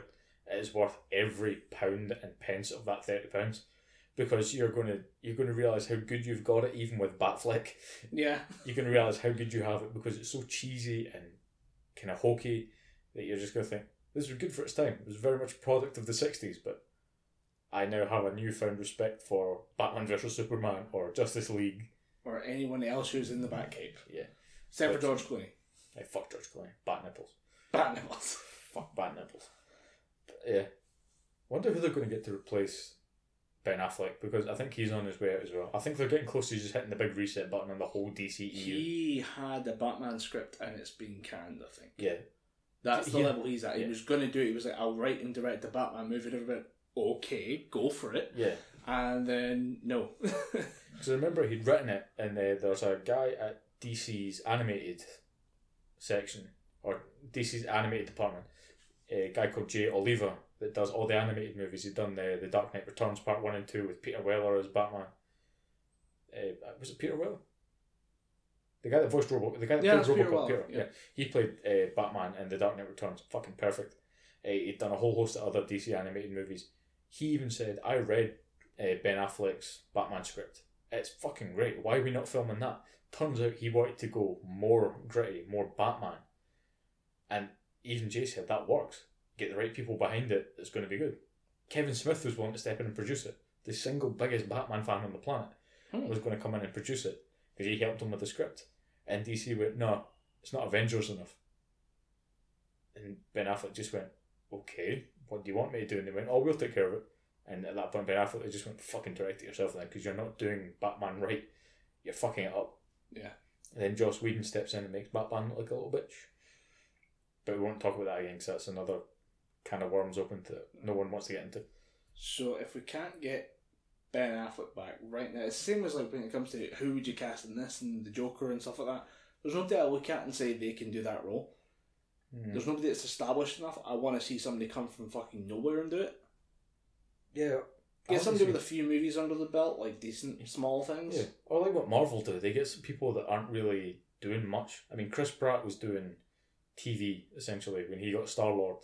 Uh, Robert Downey Jr. was basically almost on the way out. yeah, Benedict Cumberbatch. He, was- I think he was probably the biggest hire that they had at the time because he would, he had. Uh, Sherlock, he had a whole a whole bunch of other things with the BBC. He had a couple of movies under his belt as well. But again, he wasn't really big. Yeah. So I think they need to get someone just kind of fresh out of almost out of school that's willing to just willing to put in the effort because that's what they did essentially with Chadwick Boseman. He wasn't really known. Now Mhm. the dude's Black Panther. Yeah. and now he's, he's making stacks. Yeah. Probably is Uh, one of the coolest Marvel superheroes to date. and I, I just I just want to see them go for that kind of lower level actor and just say you you get the golden ticket Yeah. go Yeah, prime example: Tom Holland as Spider Man. I think this is his third or fourth acting gig as a teenager. Yeah. Not as a twenty-one year old. Done a shit pile of kid acting. He'd done a whole lot of that when he was in his uh, maybe four, five, or six. He'd done a whole thing, a couple of things of that, playing someone's kid on the BBC. Now Yeah. he's Spider Man. His first biggest, his biggest role to date. He's starring in his own movie. Fair enough, he had a hefty support from Robert Downey Jr. in Spider Man Homecoming, but he's still starring in his own movie and he's 21 years old. Nuts. There's got to be a big boost. At 21 years old, I was probably doing nothing. Somewhere out there is somebody we what we're not considering. Hopefully, we're not considering that's looking at Batman and being like, I just wish Batman was as good as something else. Yeah, I genuinely think I could write a good Batman story. I'd like to be, I'd like to be able to write a good Batman movie and just say, I don't, I'm not going to star Batman. I'm, I'm Yeah. fucking way too old. I'll take never the back seat. Just let somebody else do this. I will shave the more- beard and play Commissioner Gordon. I wouldn't mind doing that. I will shave the beard and keep the mustache. I'd keep the mustache. I'll play Commissioner Gordon, but I'd like to write. I think I could write a good Batman movie. I think because I'd come, I'd be able to. Because I've read, watched, played a lot of Batman stuff over the years. Mhm. I think I've consumed enough of the Batman content to think, right, this is what he would do. This is what he wouldn't do. I think I'd be able to write a good Batman story. But I think you hit the nail on the head by saying that the right Batman actor is out there. It's not someone who's known. Ben Affleck was fucking great, but he just was given shit to shit to read. Yeah. Same with Henry Cavill as Superman. He is pretty much Superman, but he you can't make him stay if you're just giving him shit all the time. Yeah, eventually the actor needs something to work with. You Yeah. can only have so much raw talent before somebody says, "Oh, the rest of the movie needs to be good too." You can't get bust by on your uh, looks alone. You can't look enough like the character and just kind of fill in the blanks. You need to have all those blanks filled in and look like the character. Yeah. Which is why he kind of, which is why I think he thought, "Fuck it, I'm leaving Superman. I'm going to focus on The Witcher, because The Witcher's going to, Witcher's going to do well." And he would need to focus on that because he does not look anything like Geralt of Rivia. They're going to have to do some heavy, heavy makeup on him and make him look like Geralt. But I think he mm, could do it. The guy's a pretty good actor. Yeah, I it's as long as he get the, I guess it could be weird, but like the facial scarring. Yeah, that's a big long- part of it. As long as that works with like, because they'd have to, they can't just do the scar. It needs to also move with the rest of his face. So like Yeah. when he grimaces, or when he like if he smiles or does anything weird, like it's got to move with that. Yeah. And the voice of Geralt is very hard to pull off because it's low, it's deep, it's gravelly, Mm. but it's very. What's the word I'm looking for? He, he kind of gets a lot across without much inflection. It's very emotive. Okay. There's a lot in it, even though it's all kind of low. It's down here. It's kind of it's sitting quite low on the vocal cords. Yeah. It's kind of gravelly, like he smoked a bit. Yeah. he still manages to get quite a bit across. trying to be. I think the emotive part of that last little bit would be the very hard part for Yeah. somebody to pull off. especially someone who has a very, very kind of posh English accent. Someone to pull off a kind of deep, gravelly American accent. There's going to be a lot of work that's needed done there. Yeah. Or they could just say fuck it to the accent and go all in. Because I mean, the original Witcher was Polish, Yeah, the original books and stuff are Polish. and there's actually a TV series. I think I think it's called The Hexer. It's all on YouTube, but each episode is one hour and forty five minutes. That sounds horrible. It's many it's many movies, but basically each episode's a book. So I think that's why they're so long. Uh, okay. But it's not a great show. It's not good. It's not a great show. How many? How many beers? How many beers do I need? Uh, probably about a crate. Uh, okay. you're looking at I- I'd say between twelve and fourteen beers. If you're watching the full thing, I'd say twenty four. Jeez. It's it's so bad. You could tell that they made this on a very shoestring budget, and it was made on the equivalent of the sort of BBC worldwide service. Oh right, yeah. So it's kind of it's made to look natural. It's made to look like these are sort of these are living characters that aren't being filmed. It just looks horrible. it's very very early two thousands bad B movie shooting. Well, you've sold it to me. Watch it. Go for it. can't be worse than that movie that you made me watch. What was it? Legend of the Dragon Warrior or something? Hmm. Because I remember the final act of that Legend of the Shadow Warrior. yeah, Yeah, with the elf and the was that that was the one with the weird everything the looked like goblin. yeah, everything looked like LARPing, yeah, but like no, everyone was like really like way too straight faced about the whole thing. yeah. I remember at one point there was a duel between like a knight and like her former master or some shit like that, and it was like we shall now duel with swords, and it's like clearly rubber, and you can see Yeah. it flopping around the place. Because I remember at one point there's the devout priest who has vowed basically chastity, Yeah, saying he will never indulge in the the uh, sinful act of the sinful acts. carnal love or Yeah. whatever. Then at the end of it, it's just him banging the barbarian chick that they picked up on the way along there, as if to say, "I'm going out happy. Fuck you, Jesus." That was the one where it's like this movie's so bad, and then the barbarian chick shows up, you're like, okay, now this movie's watchable. And then we get to the end, and it's the the orcs not trying to summon a worm or something. A god or something like that. They're trying to summon some big evil. I don't know. I clocked it because we were drinking quite heavily that night. Yeah, and it was. I remember there being. I think that was the same night we figured out that Jägermeister and Pepsi Max go quite well together. I've always known that. That's a deep down secret truth of the universe. I mean, I've always if I was drinking Jägermeister, it would always be with Monster, which is the most horrible thing to wake up with the next morning because you've got that horrible stale sugar taste in your mouth. But the night before, you're so fucked and drunk that you can't pass out because of the energy drink. You're just thinking, I'm going to pass out for a bit. No, I'm cool. I'm going to stay awake and learn to knit because fuck it, I'm not going to sleep anytime soon. It's like if somebody stabbed you in the stomach with a pitchfork. Like you'd want to fall down and just die, but you can't because Yeah. the pitchfork's in place and holding you up. Yeah, definitely. I just want to die. Let me Meanwhile, lie your heart- down and die. Meanwhile, your heart is going so quick that it could cut diamonds, but you're just like, I'm fine. Why is my wait? Why is my pulse now sticking out to here? It's, it's not good. right, we are back with uh, fresh beverages and uh, just kind of round out the show, I guess. Yeah, sure. Hope you enjoyed what I probably threw in there as quick interlude music. I don't know. We'll see. It's his propaganda. Editing Colin will have to deal with that later. Yeah, fuck him. Fuck you, editing Colin, you piece of shit. Son of a bitch. Right, so the last things we want to talk about were um, quickly the fact that the UK is switching to investigate uh, loot boxes during uh, gaming. Yeah, I think they're taking a stance that is essentially gambling. So uh, yeah, the UK is just cracking down on loot boxes. I'm going to do this gambling. Yeah, um, it's not the first place to do it. Apparently, it Denmark or somebody was one of the first ones to go over the line on this one. Denmark and Greece, I think they just said, you know what, this is gambling. People are giving their money away on the chance of getting the item that they want. Therefore, So, gambling. yeah, we need to crack down on this shit. So um, it was a weird one because there was, a, was an American uh, group talking about it, saying, "Oh yeah, the uh, the UK government's going to crack down on it, and uh, the Isle of Jersey and the Isle of Man." And I'm like, "That's also the UK, is it not?" Yeah. it's just different areas, and because actually with uh, I think it's with Jersey having various uh, different financial agreements because it's a tax haven, Yeah. they uh, they need to crack down on it independently, as instead of just having the entire UK government say this is what's going to happen. yeah. But yeah, uh, basically the UK is fed up with it. I'm more than happy to see it fuck off because I'm not a big fan of loot boxes. I mean, neither. It's it's more the reason I'm paying. We'll take we'll take look, uh, Overwatch as the example because I played a lot of Yeah. Overwatch. It's one of the first shooters that I've really invested a lot of time in since maybe Modern Warfare One on the PC. I'm thinking right. I've got a couple of quid to spend there. I'm going to see if I can get some loot box or see if I can get some costumes, get some uh, cosmetic upgrades through loot boxes. And I say about three. I think I got one of the things I was looking for Yeah, and you get about six or six, you get five or six items per box. That is not acceptable. That is way too expensive. Yeah.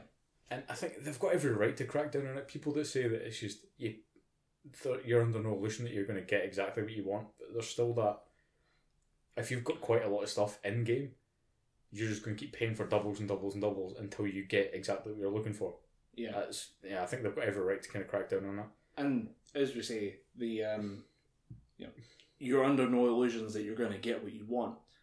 We as educated consumers are not under that illusion.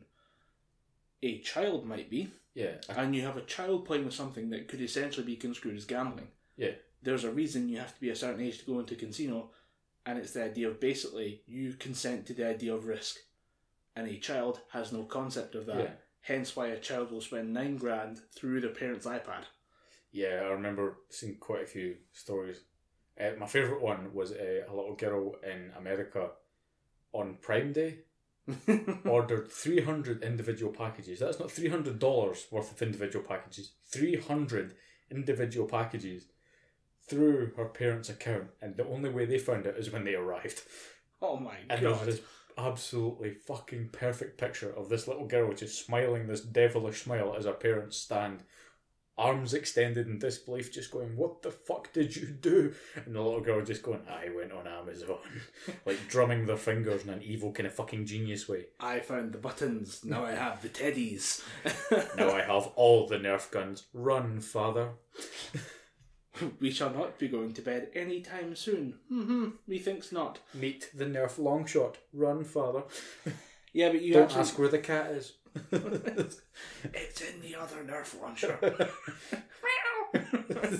It's just a Nerf catapult launching the, the cat mittens. really, across catapult. Yep, oh, I went Really. there. I didn't even mean it, but I went there.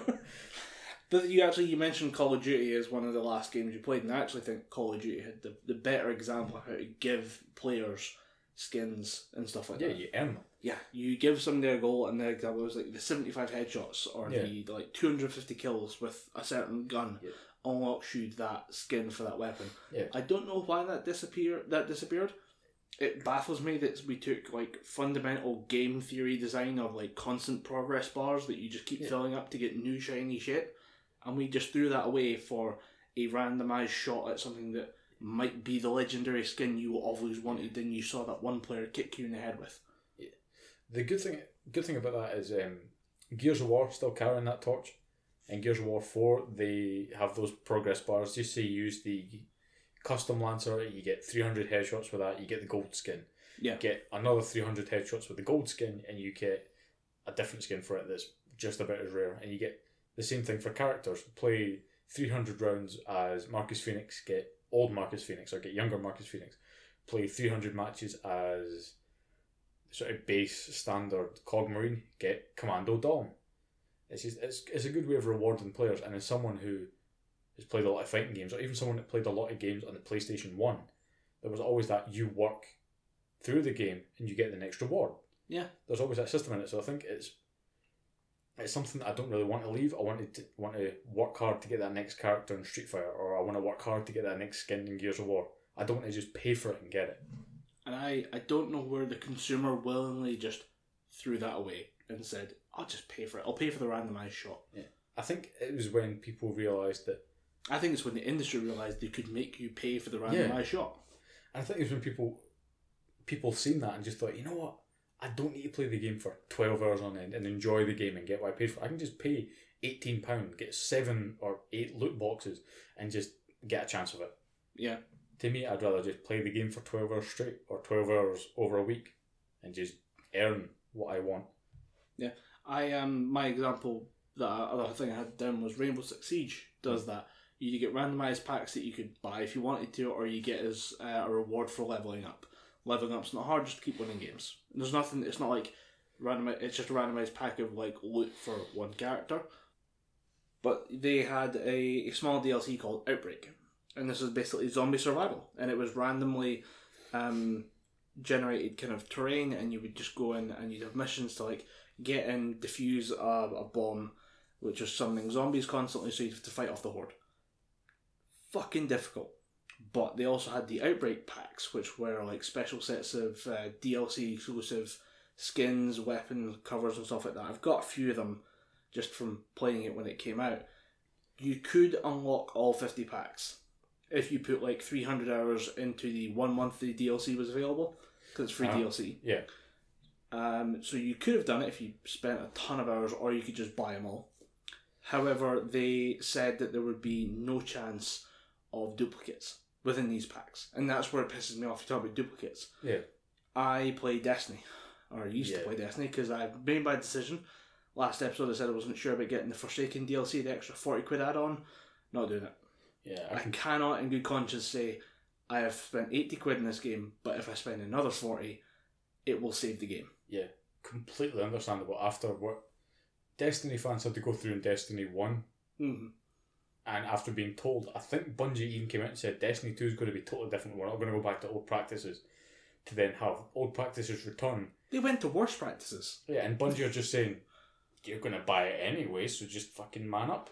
Yeah, and I, I just the the idea the amount of doubles I've got through Destiny is unreal. The amount of times I've picked up the same rifle, not even with better stats. Like if you get the same rifle with slightly better stats, you're like, oh excellent. It's the old familiar touch with more of a punch. I can take that. Yeah. The difference comes when it's uh, the same weapon again and again and again. No no stat increases, but just again and again and again. Um, but yeah, the thing that finally threw me off the Destiny uh, hype train was my brother uh, texted me saying, "Yeah, uh, the grind's are real. The post game grind is real. The game itself, the campaign, great. However, uh, the soft cap is 500. The raid or the max level for the game is 600, and the needed light for getting into the raid is 570. Fucking hell. So you have to do like weekly specific grind missions for 70 light levels just to start the, the raid, unless you're flawless and a great team, you're not getting through the raid without the top level gear. So I'm not touching it. I Yeah. just I'm not. I, I get that. I get that one hundred percent. So yeah, um, that was my decision by the way in the Destiny DLC. But yeah, the duplicates. If you took out duplicates entirely, I'd be more than happy to Yeah. sit in a loot box encrusted system. But the systems are now getting so badly managed that you know. Um, I think they had they, they actually pulled the loot boxes from Shadow of War. Yeah, I remember hearing that. But Shadow of War was another game that was very poorly managed from the get go. Yeah, but that was because they built it to make people buy DLC loot boxes. Yeah, and then had to extract them after the shit fit it res- that resulted in it. And the same with uh, was it Battlefront Two for Star Wars? Oh yeah, yeah. They had to pull it out of that as well. And they said, "Oh, it's a key part of the game," but they had to like surgically extract it and rebalance the game just to keep fans from having an absolute fucking riot. Yeah, I can imagine. I can imagine that would why that would have pissed off a lot of Battlefront Two gamers. Mainly because that when they brought in the loot boxes, it was just a case of, or what most people thought was, it was just a case of, you play the game, you grind, you get points, you use those points to buy loot boxes. But then it was something ridiculous, like there was a one in one hundred and one hundred and ten thousand chance of you getting Darth Vader, and that chance went up. More loot boxes you got, so the more loot boxes you get, instead of decreasing the chance, it basically decreased the amount of chance that you were going to get Darth Vader, and that was the only way you could get legendary characters to play as in game. Yeah, So you got the regular grunt stormtroopers, regular grunt rebels, but to get Han, Chewie, Leia, Luke, Darth Vader, the Emperor, people you bought the game for. yeah, fucking Boba Fett, you had to grind ridiculous hours, and people just thought, no, we're not happy with this. We're going to basically kick EA in the face until they give us Battlefront 2 on the PlayStation 2, because that game was untouchable. yeah, pretty hard to beat. Yeah, and if you played on Dagobah and were on top of Yoda's house as a stormtrooper, you were literally untouchable because no one could fucking get you. That's the exploit that I used to beat both my brother and some of my friends every time.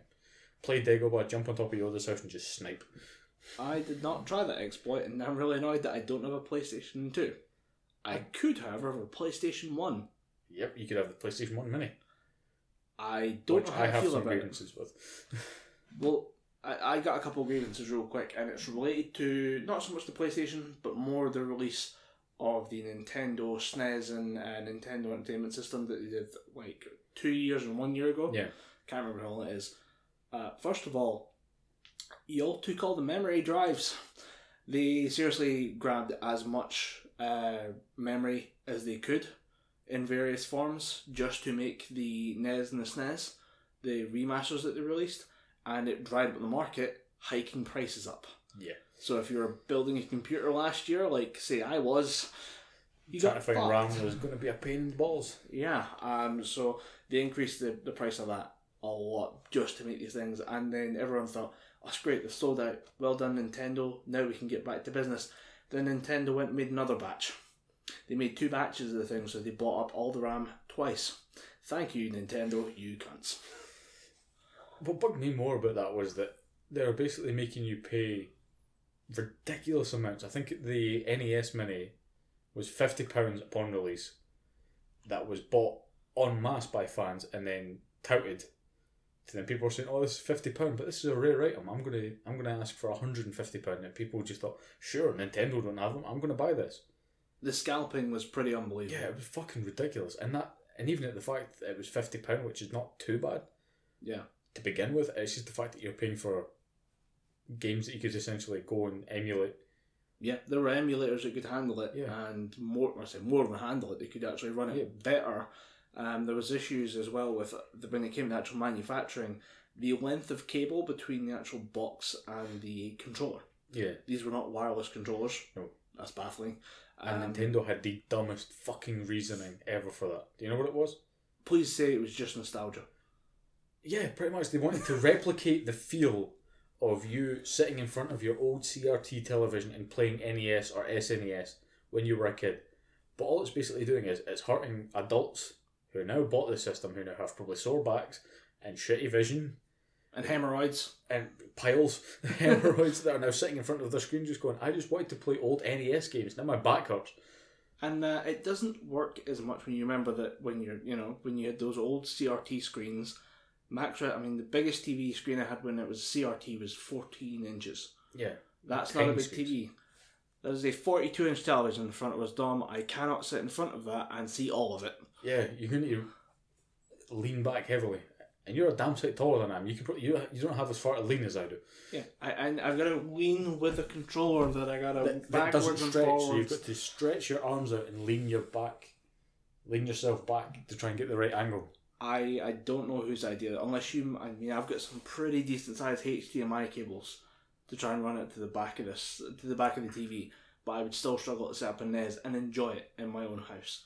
Oh, what I think it is, it's even the power cable to plug it in isn't that long. So you basically need to set it up underneath your TV. And if you were one of those people who's like, I want to have a pristine environment, I want to have it like it's just part of your living room. For because now a console can sit in a living room. Yeah. They've been designed to just fit in with the DVD player and the, the your, Yeah, fit underneath the cable Skybox, the. Virgin box, that kind of thing. It's designed to do that, and then all of a sudden you just have like an extra ten feet of cabling coming out, so you can Yeah. play the NES with it snapping your own spine. It's a bad idea. I'm Yeah. hoping PlayStation have learned from it. I don't think they'll put in a wireless controller. No, they I haven't got wireless control. Didn't think so. You get two replica non DualShock 2 controllers. They don't even have the thumbsticks on them. They have the original PlayStation 1 controller. Which I think is kind of dumb. Why do they think that's a selling point? Nostalgia. So glad I don't get nostalgia anymore. Yeah. Um, the main thing for me though is what the game's going to be. I can't remember off the top of my head what they all are, but I know for a fact Tekken. Tekken Seven was in there. Tekken, Tekken Three, I was gonna Final Fantasy fucking Seven.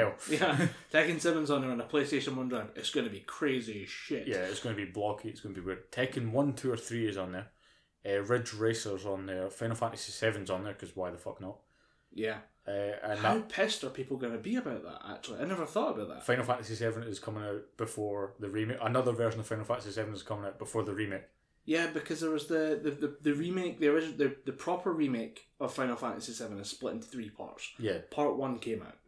Part 1's not even out. Part one's not even out. No, uh, I'll, I'll tell you the story. What happened was uh, they announced Final Fantasy 7 remake two years ago, I want to say. Yeah, sounds about right. Something like that. And they, they announced that they were going to do it episodic, they were going to do it Kingdom Hearts style combat, they were going to do.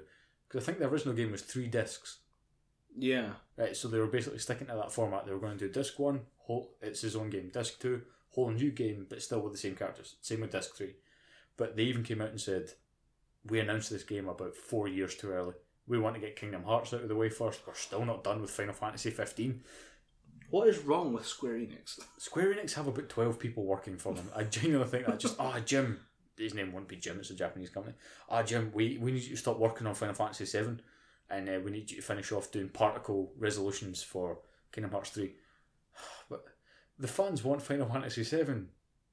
Do we need to get Kingdom Hearts 3 out? Dude, it's been 20 years almost.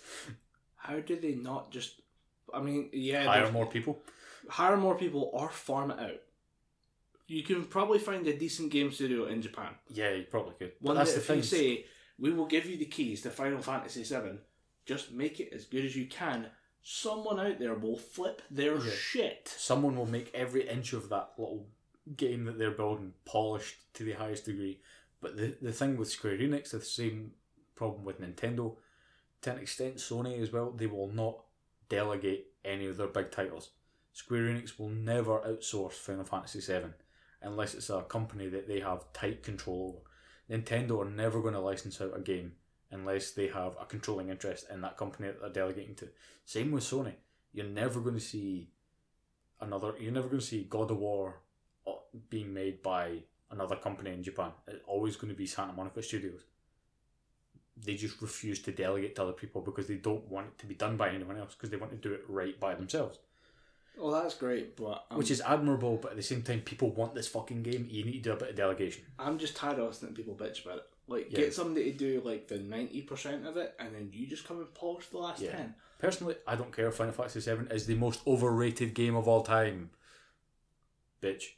Kind of hard to argue. I'm trying to think of something else, but nah. I I mean, people that like it, fair enough. It's your cup of tea. Don't let this asshole ruin it for you. It's not hurting anybody. Fair enough. In my opinion, Final Fantasy VII is probably one of the most rated games of all time. In the same vein as Metallica is the most overrated band of all time. Fuck you, Metallica fans. I'm gonna call real quickly and say Nirvana. Not everyone knows that they're overrated. Uh, I suppose yeah. There's now the the meta has turned against Yeah. them, But no, Yeah. people love Metallica, and the past four albums that they've put out have been shit.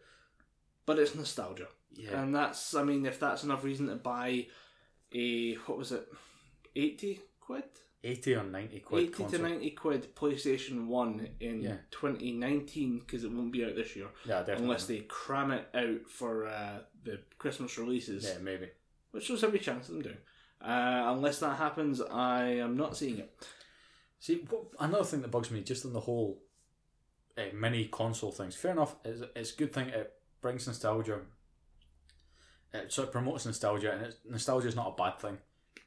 It makes people. It brings people back to their childhood. It makes them think, "All right, I've played old Mario. What's new Mario going to be like?" It gets people buying new games. I'm all for it. What I don't get about the new systems is it's fifty pounds to seventy five pounds for some of the NES and SNES stuff, or alternatively, you can spend fifteen pounds or 20, 15 or twenty pounds on a Raspberry Pi, and it does the exact same thing as the NES that you're buying for fifty quid, or the PlayStation One that you're buying for eighty quid. It does the exact same thing.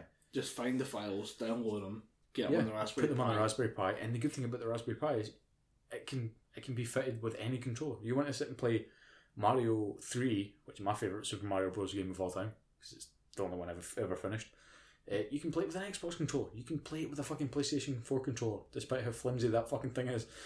Yeah, so you can actually, you know, have the ultimate gaming experience Yeah. rather than a piece of plastic. Also, speaking of flimsy controllers, do you remember the PlayStation Three controller? Yes. Do you remember the early PlayStation Three controller before they went to the DualShock Three when it was just the Sixaxis? I think uh, I'm the one that had all the motion control stuff. Yeah, They kept trying to sell Lair with it. They're like, Yeah. oh, it's a dragon flying simulator. was horrible. And you can't control shit, but if you wave the controller around enough, you might not crash into a building. Yeah, I remember how you had to fly. You basically had to hold both ends of the controller and just move your arms up and down like you're moving reins or something. But yeah, original PlayStation 3 controller sucked. I remember a friend of ours, I say it was a friend of ours, he hung around with us a bit, who moved up to Stonehaven to live, Right. to live with his dad. Uh, do you remember what I'm talking about? I'm not going to say Yeah, name, know who it is. Uh, he, sh- he showed me uh, the PlayStation 2 controller could twist, and I thought, right, that's not bad. And he went, no, this is how it gets worse. And he actually twisted it to the point where the plastic was cracking. I mean, the controller was broken anyway. I'll, re- Yeah. I'll preface that. It was on the way out, and he went, "Yeah, look at this," and he just twisted it, and it cracked. And I thought, "Fucking hell, that is that is just cutting corners."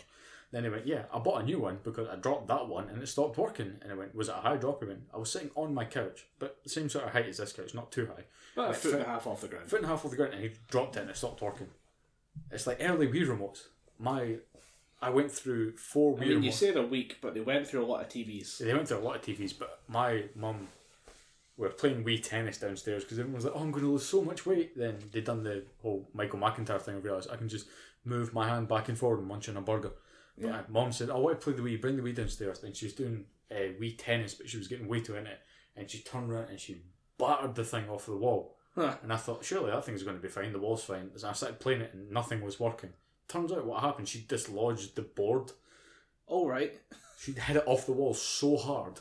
I think she must have found a knot in the wall or something where you hang pictures and just battered it off that. Basically dislodged the whole thing, so cracked it open, all the wires and shit had split from it. So I thought, well, we've only had this thing a week. you, need, you need to replace it. Fair enough, she did. But yeah, Terrifying. I just that that much expensive plastic crap, and it's like we want to add more to it for Yeah. nostalgia's sake. yeah, it's, it's, it's weird. Speaking of nostalgia, There it is. I had a I had a awkward. I say not an awkward conversation. I had a weird conversation with my niece, five year old niece, and uh, went round to. This was last week, so I completely forgot about it on last week's podcast. But, uh, went round to my brother's house, and uh, she came out and she was like, "Oh, Uncle Dom, I'm so glad to see you." And I thought, I was just thinking, "How- "How you been at house school?" And she went, "Oh, it's okay, but uh, I can't come out and play tonight." So how you know going around with your friends? She went, No, I'm grounded. And I thought, Oh, what'd you do? Were you being bad? And she was like, Oh yeah, I was I smashed a plate and I was like, well, I hope you know that was bad. And it was kind of had a little it was a little touching moment that we had with her. And she went, Yeah, mummy mummy and daddy got angry with me. I'm grounded for three days and I thought, see if I'd done that, I would have been grounded for a week. And it kind of brought that it kind of brought memories back in my head thinking and it got me thinking, what was the dumbest thing that I ever got grounded for? Right. when I was a kid. And I wanted to ask you that because I've got some doozies. I wasn't really grounded for dumb shit. Oh, I wasn't. I Dumb, yeah. do remember getting into shit for there was an ice cream van leaving like the cul-de-sac I was living in. Yeah. I gave it the finger. I don't know why. I was just sitting there. I gave it the finger. And my mum goes, "I saw you from the window. Why'd you give the ice cream van the finger?" I don't know. I see my friends do. You're grounded for a week. I'm like, Oh. That's, that's, I I guess like the, the least amount of effort I could put in to getting the most amount of grounding. That's Yeah. a good ratio of like lift one finger for one week. Oh, dude, I have three examples, and all three of them, you're going to think, okay, why? But uh, first one, uh, I forgot to take the bins out. Fair enough, I get that one, but the bins weren't even going out that day. That, that's my main talking point. So fair enough, my parents asked me to do something, I didn't do it, and I went, right, I, I don't get that. But what I kept saying to my mum and dad was, the bins aren't even going out today, why am I getting grounded? And she just went, you didn't do what we asked you to, it's not good enough. Nah, see, it's the principle of the thing. You're in trouble. You're in more trouble because you felt back. Yeah, I didn't go, I got two weeks for that. Yeah. Uh, one it after would have that. been one week if you just said sorry. Yeah. Next, uh, I think this was a few years later. Uh, I'd went out. I'd been cycling. Uh, me and another couple of friends. We went out cycling all day. He just got a new bike. It's the same friend that moved away to Stonehaven. We went out on our bikes all day, talking. He came round to my house ten o'clock in the morning. We'd cycled around till six o'clock at night. Mm-hmm. He went home. He was going to his dad's that weekend. He went home. I went home, had some dinner. Then another friend phoned me and said, "Oh, dude, we're all hanging out in my place, my bed. Do you want to come round?" I went, "Yeah, fucking right. I want to come round." I said, "Right, mum, dad, I'm going out. Catch you later. Be home by this time." I said, "Right, okay." Went out. I probably had a great time. Can't really remember. But I came home, just caught my parents as they were going to bed. I said, "Right, that's me in." He went, "Right, straight to bed." So I went straight to bed. But I was so tired by the time I got to my bed, I forgot to change into my pajamas. Right. So I was wearing, I think I had a pair of jeans on and I had a hoodie, passed out in my bed, woke up 10 o'clock the following morning. My dad came in and went, What the fuck do you think you're doing? I went, Oh, so I've been out all day, Dad. I was really tired. I was falling asleep. And they said, This is insolence. This is arrogance. Two weeks grounded. And I just kind of sat there going, I was tired. I didn't have time to change. He just went, It's not good enough. Two weeks. Now the worst one, and you're gonna, you're probably, probably not gonna think very highly of my parents, but uh, I locked the front door at night, and I got grounded for three weeks.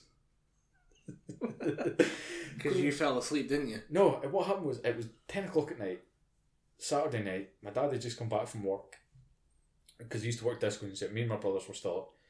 Uh, I think uh, me and my brothers were still up. It was at two, maybe it was at one or two in the morning.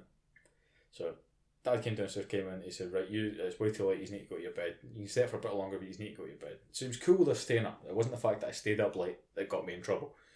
But locked the front door, locked the back door, and I don't know why I have this weird thing of whenever I lock the door, I always have to take the key out and hang it up. Right. It's just a weird thing. Again, I asked him about that. Not what I got in trouble for. Locked the front door. Again, same thing. Came downstairs and went, Come here a minute. I said, eh, What's wrong, Dad? He went, Why'd you lock the front door last night? Because that's what we do. We, when or we lock up the house at night. So we keep the burglars away. And he went, What would you do if there's a fire there? I went, Unlock the door and run out. He went, No, that's not good enough. You locked the door, you put us all in danger. And I just kind of thought, Are you feeling okay? As you're projecting something else onto me? Yeah. Uh, just the thing for actually locking the door makes sense because old locks couldn't unlock, or most locks can't. If you like, if there's somebody coming in from the other side of the door, if the key's in the door, it can't unlock because the key's in the place. Yeah. So you can't unlock it. Yeah. So yeah, that's why you, I always take keys outdoors and put them inside as well. Yeah, I, I, it still to this day baffles me as to why I got grounded for three weeks because I locked the door. Yeah, Yeah, you always lock the door. yeah. It's, um, I, I see, it's just common practice. it's common practice, Dad. but yeah, it just it, Feels like you had an axe to grind there. a little bit, yeah, a little A bit. It's little just bit. it's because I was just kind of thought, right, five five year old niece, she's going to turn, she's turning six on October thirteenth, which might be a Friday, which terrifies the shit out of me. Okay. Uh, she get grounded three days because she act- she broke a plate. Kids act shitty sometimes. She gets grounded. I lock the front door. I keep my family safe. I keep grounded for three fucking weeks. I, I guess if you days for a plate, like unless it's a special plate, nah, you get. No, it's just a, it was just a plain plate. I, I get what they were trying to teach teach her. It's just Yeah. You do something wrong, you break something.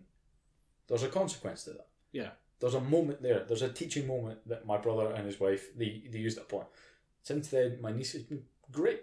This was a couple of weeks ago. Since then, she's been really helpful. You don't need to ask her to do anything twice. She just does it. She's a bit scared of washing the plates, but other than Yeah, that, she's fine. I know. She's just shaking vigorously. breaks more plates that way because she's too terrified of dropping them. But yeah, there was a teaching moment there. To this day, I've still learned nothing from getting grounded for three weeks because I locked the door. That's a weird one. Yeah, it's pretty weird. What else did we have? Uh, I did have one one more story that I wanted to talk about. Oh yeah, your weird customer. Yeah, the the weird moment at which point a celebrity just doesn't give a fuck anymore. Oh right, no, this one. Yeah, What was the other thing? you said you're Oh, a the weird, weird customer. customer. Yeah. I'll talk about the weird customer first because the, the the one the Paul McCartney story I'm going to leave till then because that's a good way to end the end the episode. Spoilers: the weird was Paul McCartney. Who knew? Yeah. Yeah. of, all, of all the members of the Beatles, probably one of the greatest bands on the planet of all time, Paul McCartney was the fucking weird one. Uh, no, they were all fucking weird, and this story confirms it. But I uh, Stay tuned. stay tuned. Uh, the weird customer that I had come into the store today, uh, store on Monday, sorry, she came. Uh, she wanted a bike built. We booked her in. I, I dealt with her the week before, but she came in on Monday, and she said, "I don't know if you'd maybe read something," and she thought this worked. Like this kind of weird way of talking to customer service agents or assistants. This is how shit gets done. So she came into the store and she went, "Hi, my name is female customer. I came in last week and I wanted to get a bike purchase, but I'm just wondering, is there any chance you could build it for me now? Because that would be like so amazing and it would like so help me out right now if I had my bike now. I said, unfortunately, we're experiencing quite a backlog and we can't we can't just build bikes on the floor anymore. We need to keep the, the shop open.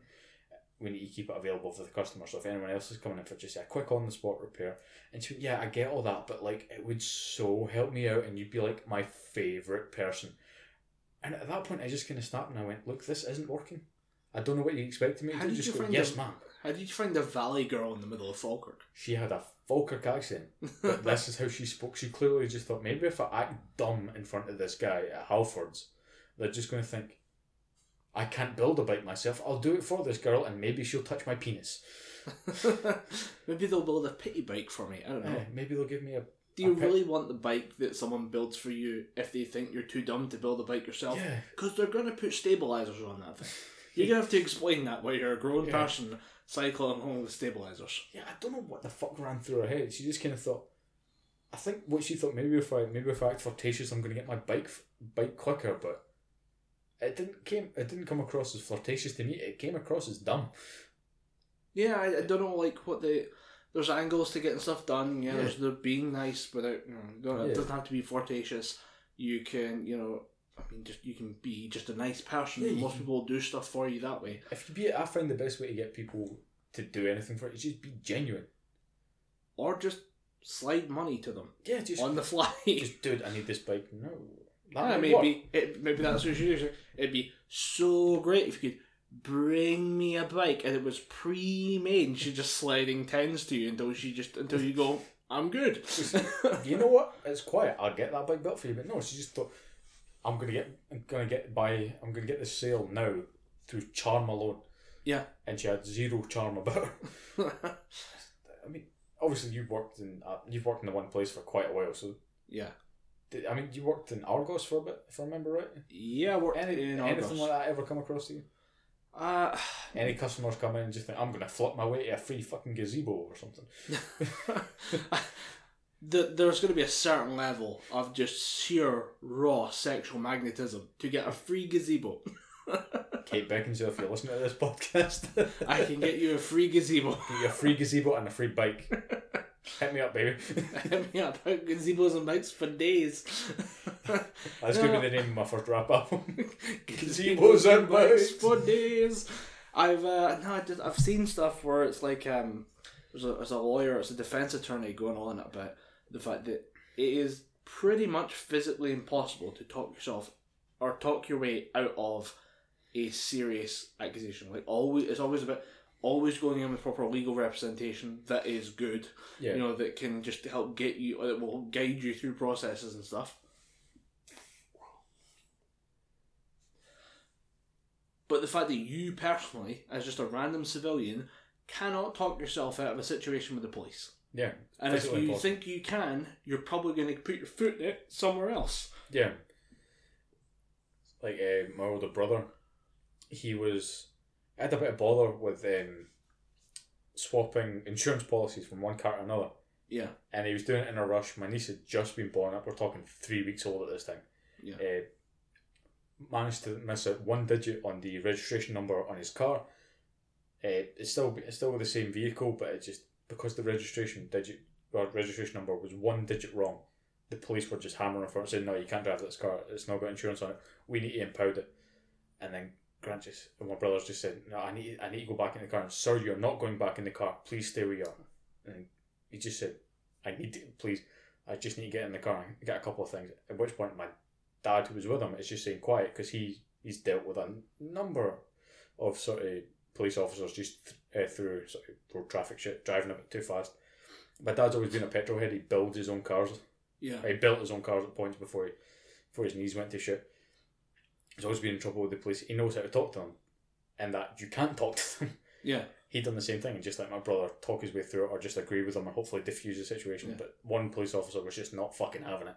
Yeah. He thought this guy's going to try and get his way, try and get his way. I'm not fucking having it. At one point, he reached for a taser on his hip. He just went, "Sir, step the hell away from the car. You're not getting right." At that point, Grant just snapped and went, "My fucking child's in the back of the car," and he went, "All right, I'll get her for you." And at that point, Grant, Grant just went, "No, stand there." that made it much worse. I'm pretty sure he got banned from driving for six months because the guy just wanted to make an absolute example of him. You you could probably there's there's ways to talk to people. Uh, I was thinking about like I've done a bit more not customer service. I've done a little bit of customer service for a while. It's the most ungratifying the job on the planet. I just just work for the lab, so I know that I'm just getting a client phone up, asking about some results, and trying to talk to them and Yeah. stuff. And there's a you learn how to deal with people that way. Yeah. And how to either diffuse, deflect, or whatever, and just get the conversation finished so you can get back to the work that you're supposed to be doing Yeah. because you're not supposed to be taking a customer service call at seven in the morning. Um, yeah, it's a bad one. But the Who's, um, who's even awake at that time? Obviously, people wake up at seven o'clock, but no one's mentally awake at seven o'clock. oh, I am. I'm, I'm awake within thirty seconds of waking up. Um, I'm, I'm like I'm, I'm a like horrible son of a bitch. It's just it takes me about 10, 15 minutes and a cup of tea to just kick the brain in. You ever meet somebody who takes several hours? Yeah, Word with the three those, they're odd. I don't get it. You got it just up and firing. Like I can be up Yeah. making jokes and doing math Yeah. within you know thirty See, seconds I, of I've, waking up. yeah, I've got that delay. I need at least ten minutes and some food to get up in it. Um, but we've we've had situations like that, but more to do with when I'm phoning people to get something. Hmm. There is a way to talk to me. There is Yeah. a way like you can get what you need. Maybe not any faster, but you can get the best possible situation you could get just for being not a piece of shit. Yeah, just be a genuinely nice person, and more often than not, Don't try and be like, "Hey, build my bike for me," Yeah. without throwing money at people. yeah, Throw money at people. That'll help. don't try and act all weird and flirtatious just because you you've seen it once in a TV show, and the guy dropped his trousers and did whatever the hell you wanted him to. Yeah, it doesn't work like that unless you're actually in a TV show Yeah, or a porn star. Or a porn star on a TV show. Yeah. Yeah. That's basically how it worked. Yeah. the power of celebrity. Speaking of Speaking celebrity, of celebrity, take a sip, sir. Good segue. Finish it's that. already finished. Finish that lager. It is gone. Uh, Can we say the name of the lager? Yeah. In hopes of getting a sponsorship, Hop House 13 Lager. Yeah, It's up, bro. It's up. it's uh, made by Guinness, or made by the people behind Guinness. Oh, And uh, yeah, just they said we've got lager stuff lying around. You want to make a lager, and it's good. yeah, it's good. But yeah, um, big weird story for me this week was um, Paul McCartney.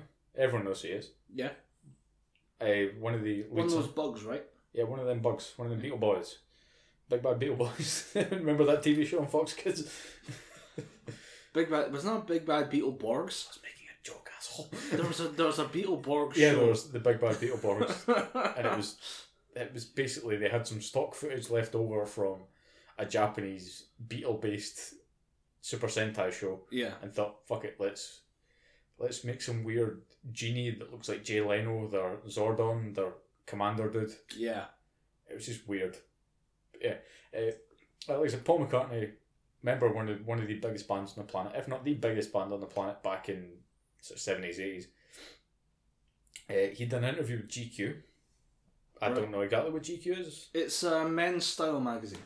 Right, and he did. He came out with some pretty strange. Comments that resulted in Dom taking notes. Yeah, it resulted in me looking up a breakdown of the article just so I could wrap my head around it. It was a breakdown of an article. Yeah, because he came out with some weird shit, and it made you think that he's just done.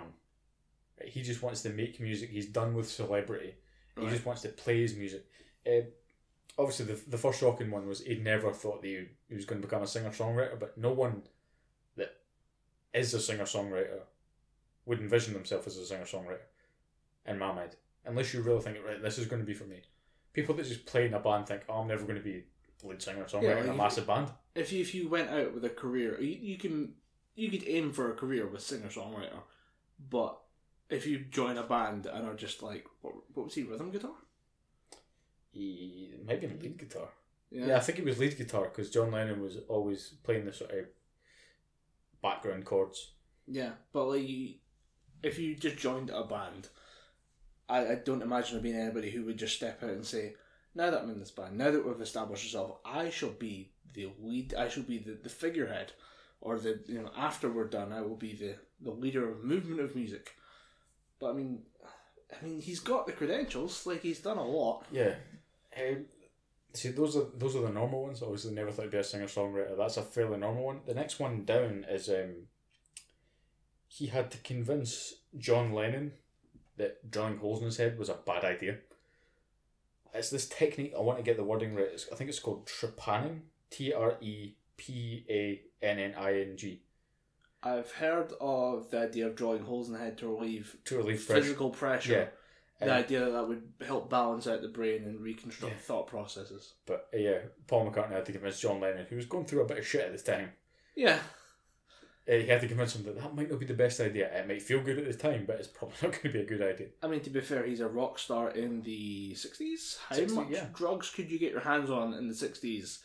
I'm pretty sure there's a lot yeah, of drugs and if you're the Beatles, you probably get all the fucking drugs. Yeah.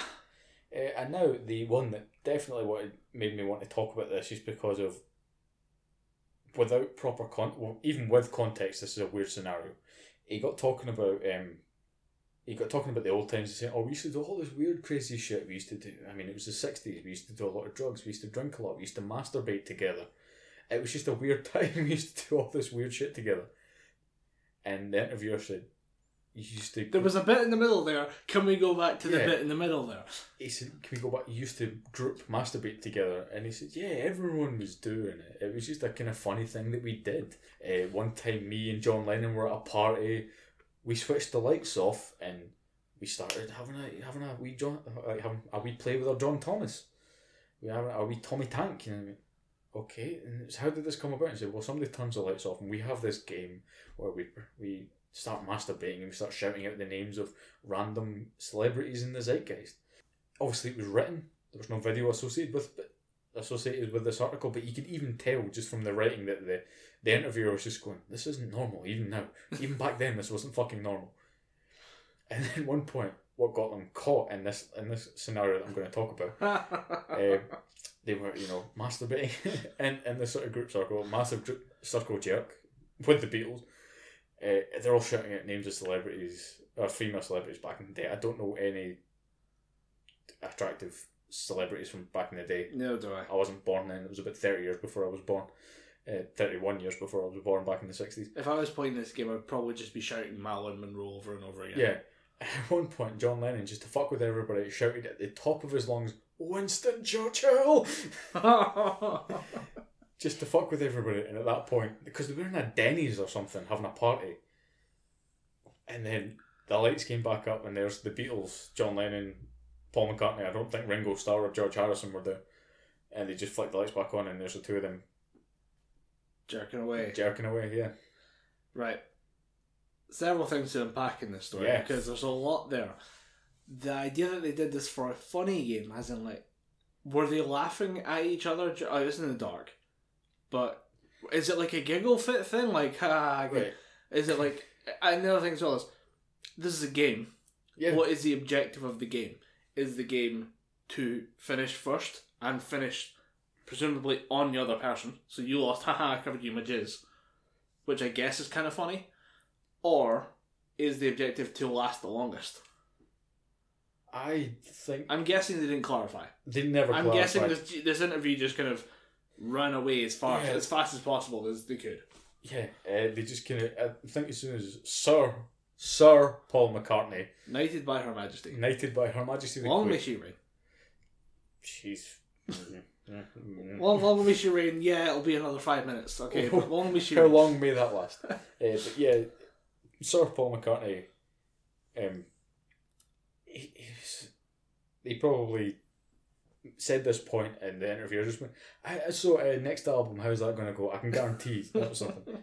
But just to finish this point off, But also caught in a Denny's, like that's a burger place. yeah, in, Amer- in America. Yeah. So they went. First of all, like if you were British and you walk in that situation, that's weird. But we're British, we can find humor in anything. Yeah, Imagine walking in to an American sixty, which American sixties, they hated the Beatles because they were this new wave of European sex symbols coming over to ruin their good old fashioned Christian America that beat the Nazis. yeah. You can't talk your way out of that one. You can't talk your, but I guarantee you cannot talk your way out of that Denny's without somebody taking a baseball bat to the back of your knees. Yeah. But yeah, you had a point that finishes this article. Eh. Somehow finishes off. I, I there were jerk off sessions with the Beatles Right. This is in um, burger joints. Do you want fries with that? This no, this is a genuine quote from a. This is how this is from the article itself. It said, going into further detail, uh, McCartney said that the five boys encouraged each other to shout out various names of celebrities during the session. Uh, so we would just shout Bridget Bardot and woo, and then everyone would thrash about a bit. He said, I think then John, I think I think it was John that sort of said Winston Churchill, and then McCartney, McCartney concluded the raunchy tale by writing it off as nothing more than good harmless fun. Except for the person who's got to mop up the fucking Denny's. Yeah. There's a lot of jizz everywhere. What happened here? Oh, you know the Beatles were in town. Yeah. That doesn't explain That shit. doesn't, there's four of those dudes. So- I mean, did anyone think I'm going to take this and clone me some liver puddlings? I There's just, got to be some, you know, thirsty Beatles fans from back in the days just going, I'm going to grow me a John, grow me a Ringo, going to grow me a. I just don't know why. I mean, I'm, who's the, I'm just was- more curious about the rules of the game. I just, I need to know. I want, I want to know which one of the Beatles raised up the points. This yeah, is, how do you get that started? You have to. this is weird as fuck. I guarantee you it wasn't. It wasn't John or Paul. It probably George or Ringo or something like. that. They just went, guys, this is fucking weird. I'm just going to play my drums. There was uh, there was somebody who broke it. I thought about who was the first one to start Who was the first person that broke the silence? Just went, guys, this Some- is fucking weird. Somebody, the first person was like, I'm, I'm out, I'm out, I'm just done. I'm just, he yelled Winston Churchill and somebody jizzed and it landed on me and it was dark. I don't know who it was, Ringo, but You imagine just going, John, fucking asshole. I was almost there, and you had to go and shout Winston fucking Churchill. And all can all, now all I can think of is a fat man in a bath. but who was the person to start it? Who was the person who first sat there and was like, you know, it'd be really funny. What? We jerk off in front of each other? I guarantee you, it was No, no, John no, no. Lennon. We keep escalating it. We keep escalating it everybody's involved. It's the just- whole circle. The Beatles invented bukkake. It's the only conclusion I can draw. Well, as with episode one, we've got to a point where the podcast is just broken. So we hope you Yeah. enjoy episode two. The Beatles invented bukkake. Yeah. See you next time. If you Yeah. feel like getting in touch with us for whatever reason, you're not a police officer, please at us on Twitter using at gibberpish.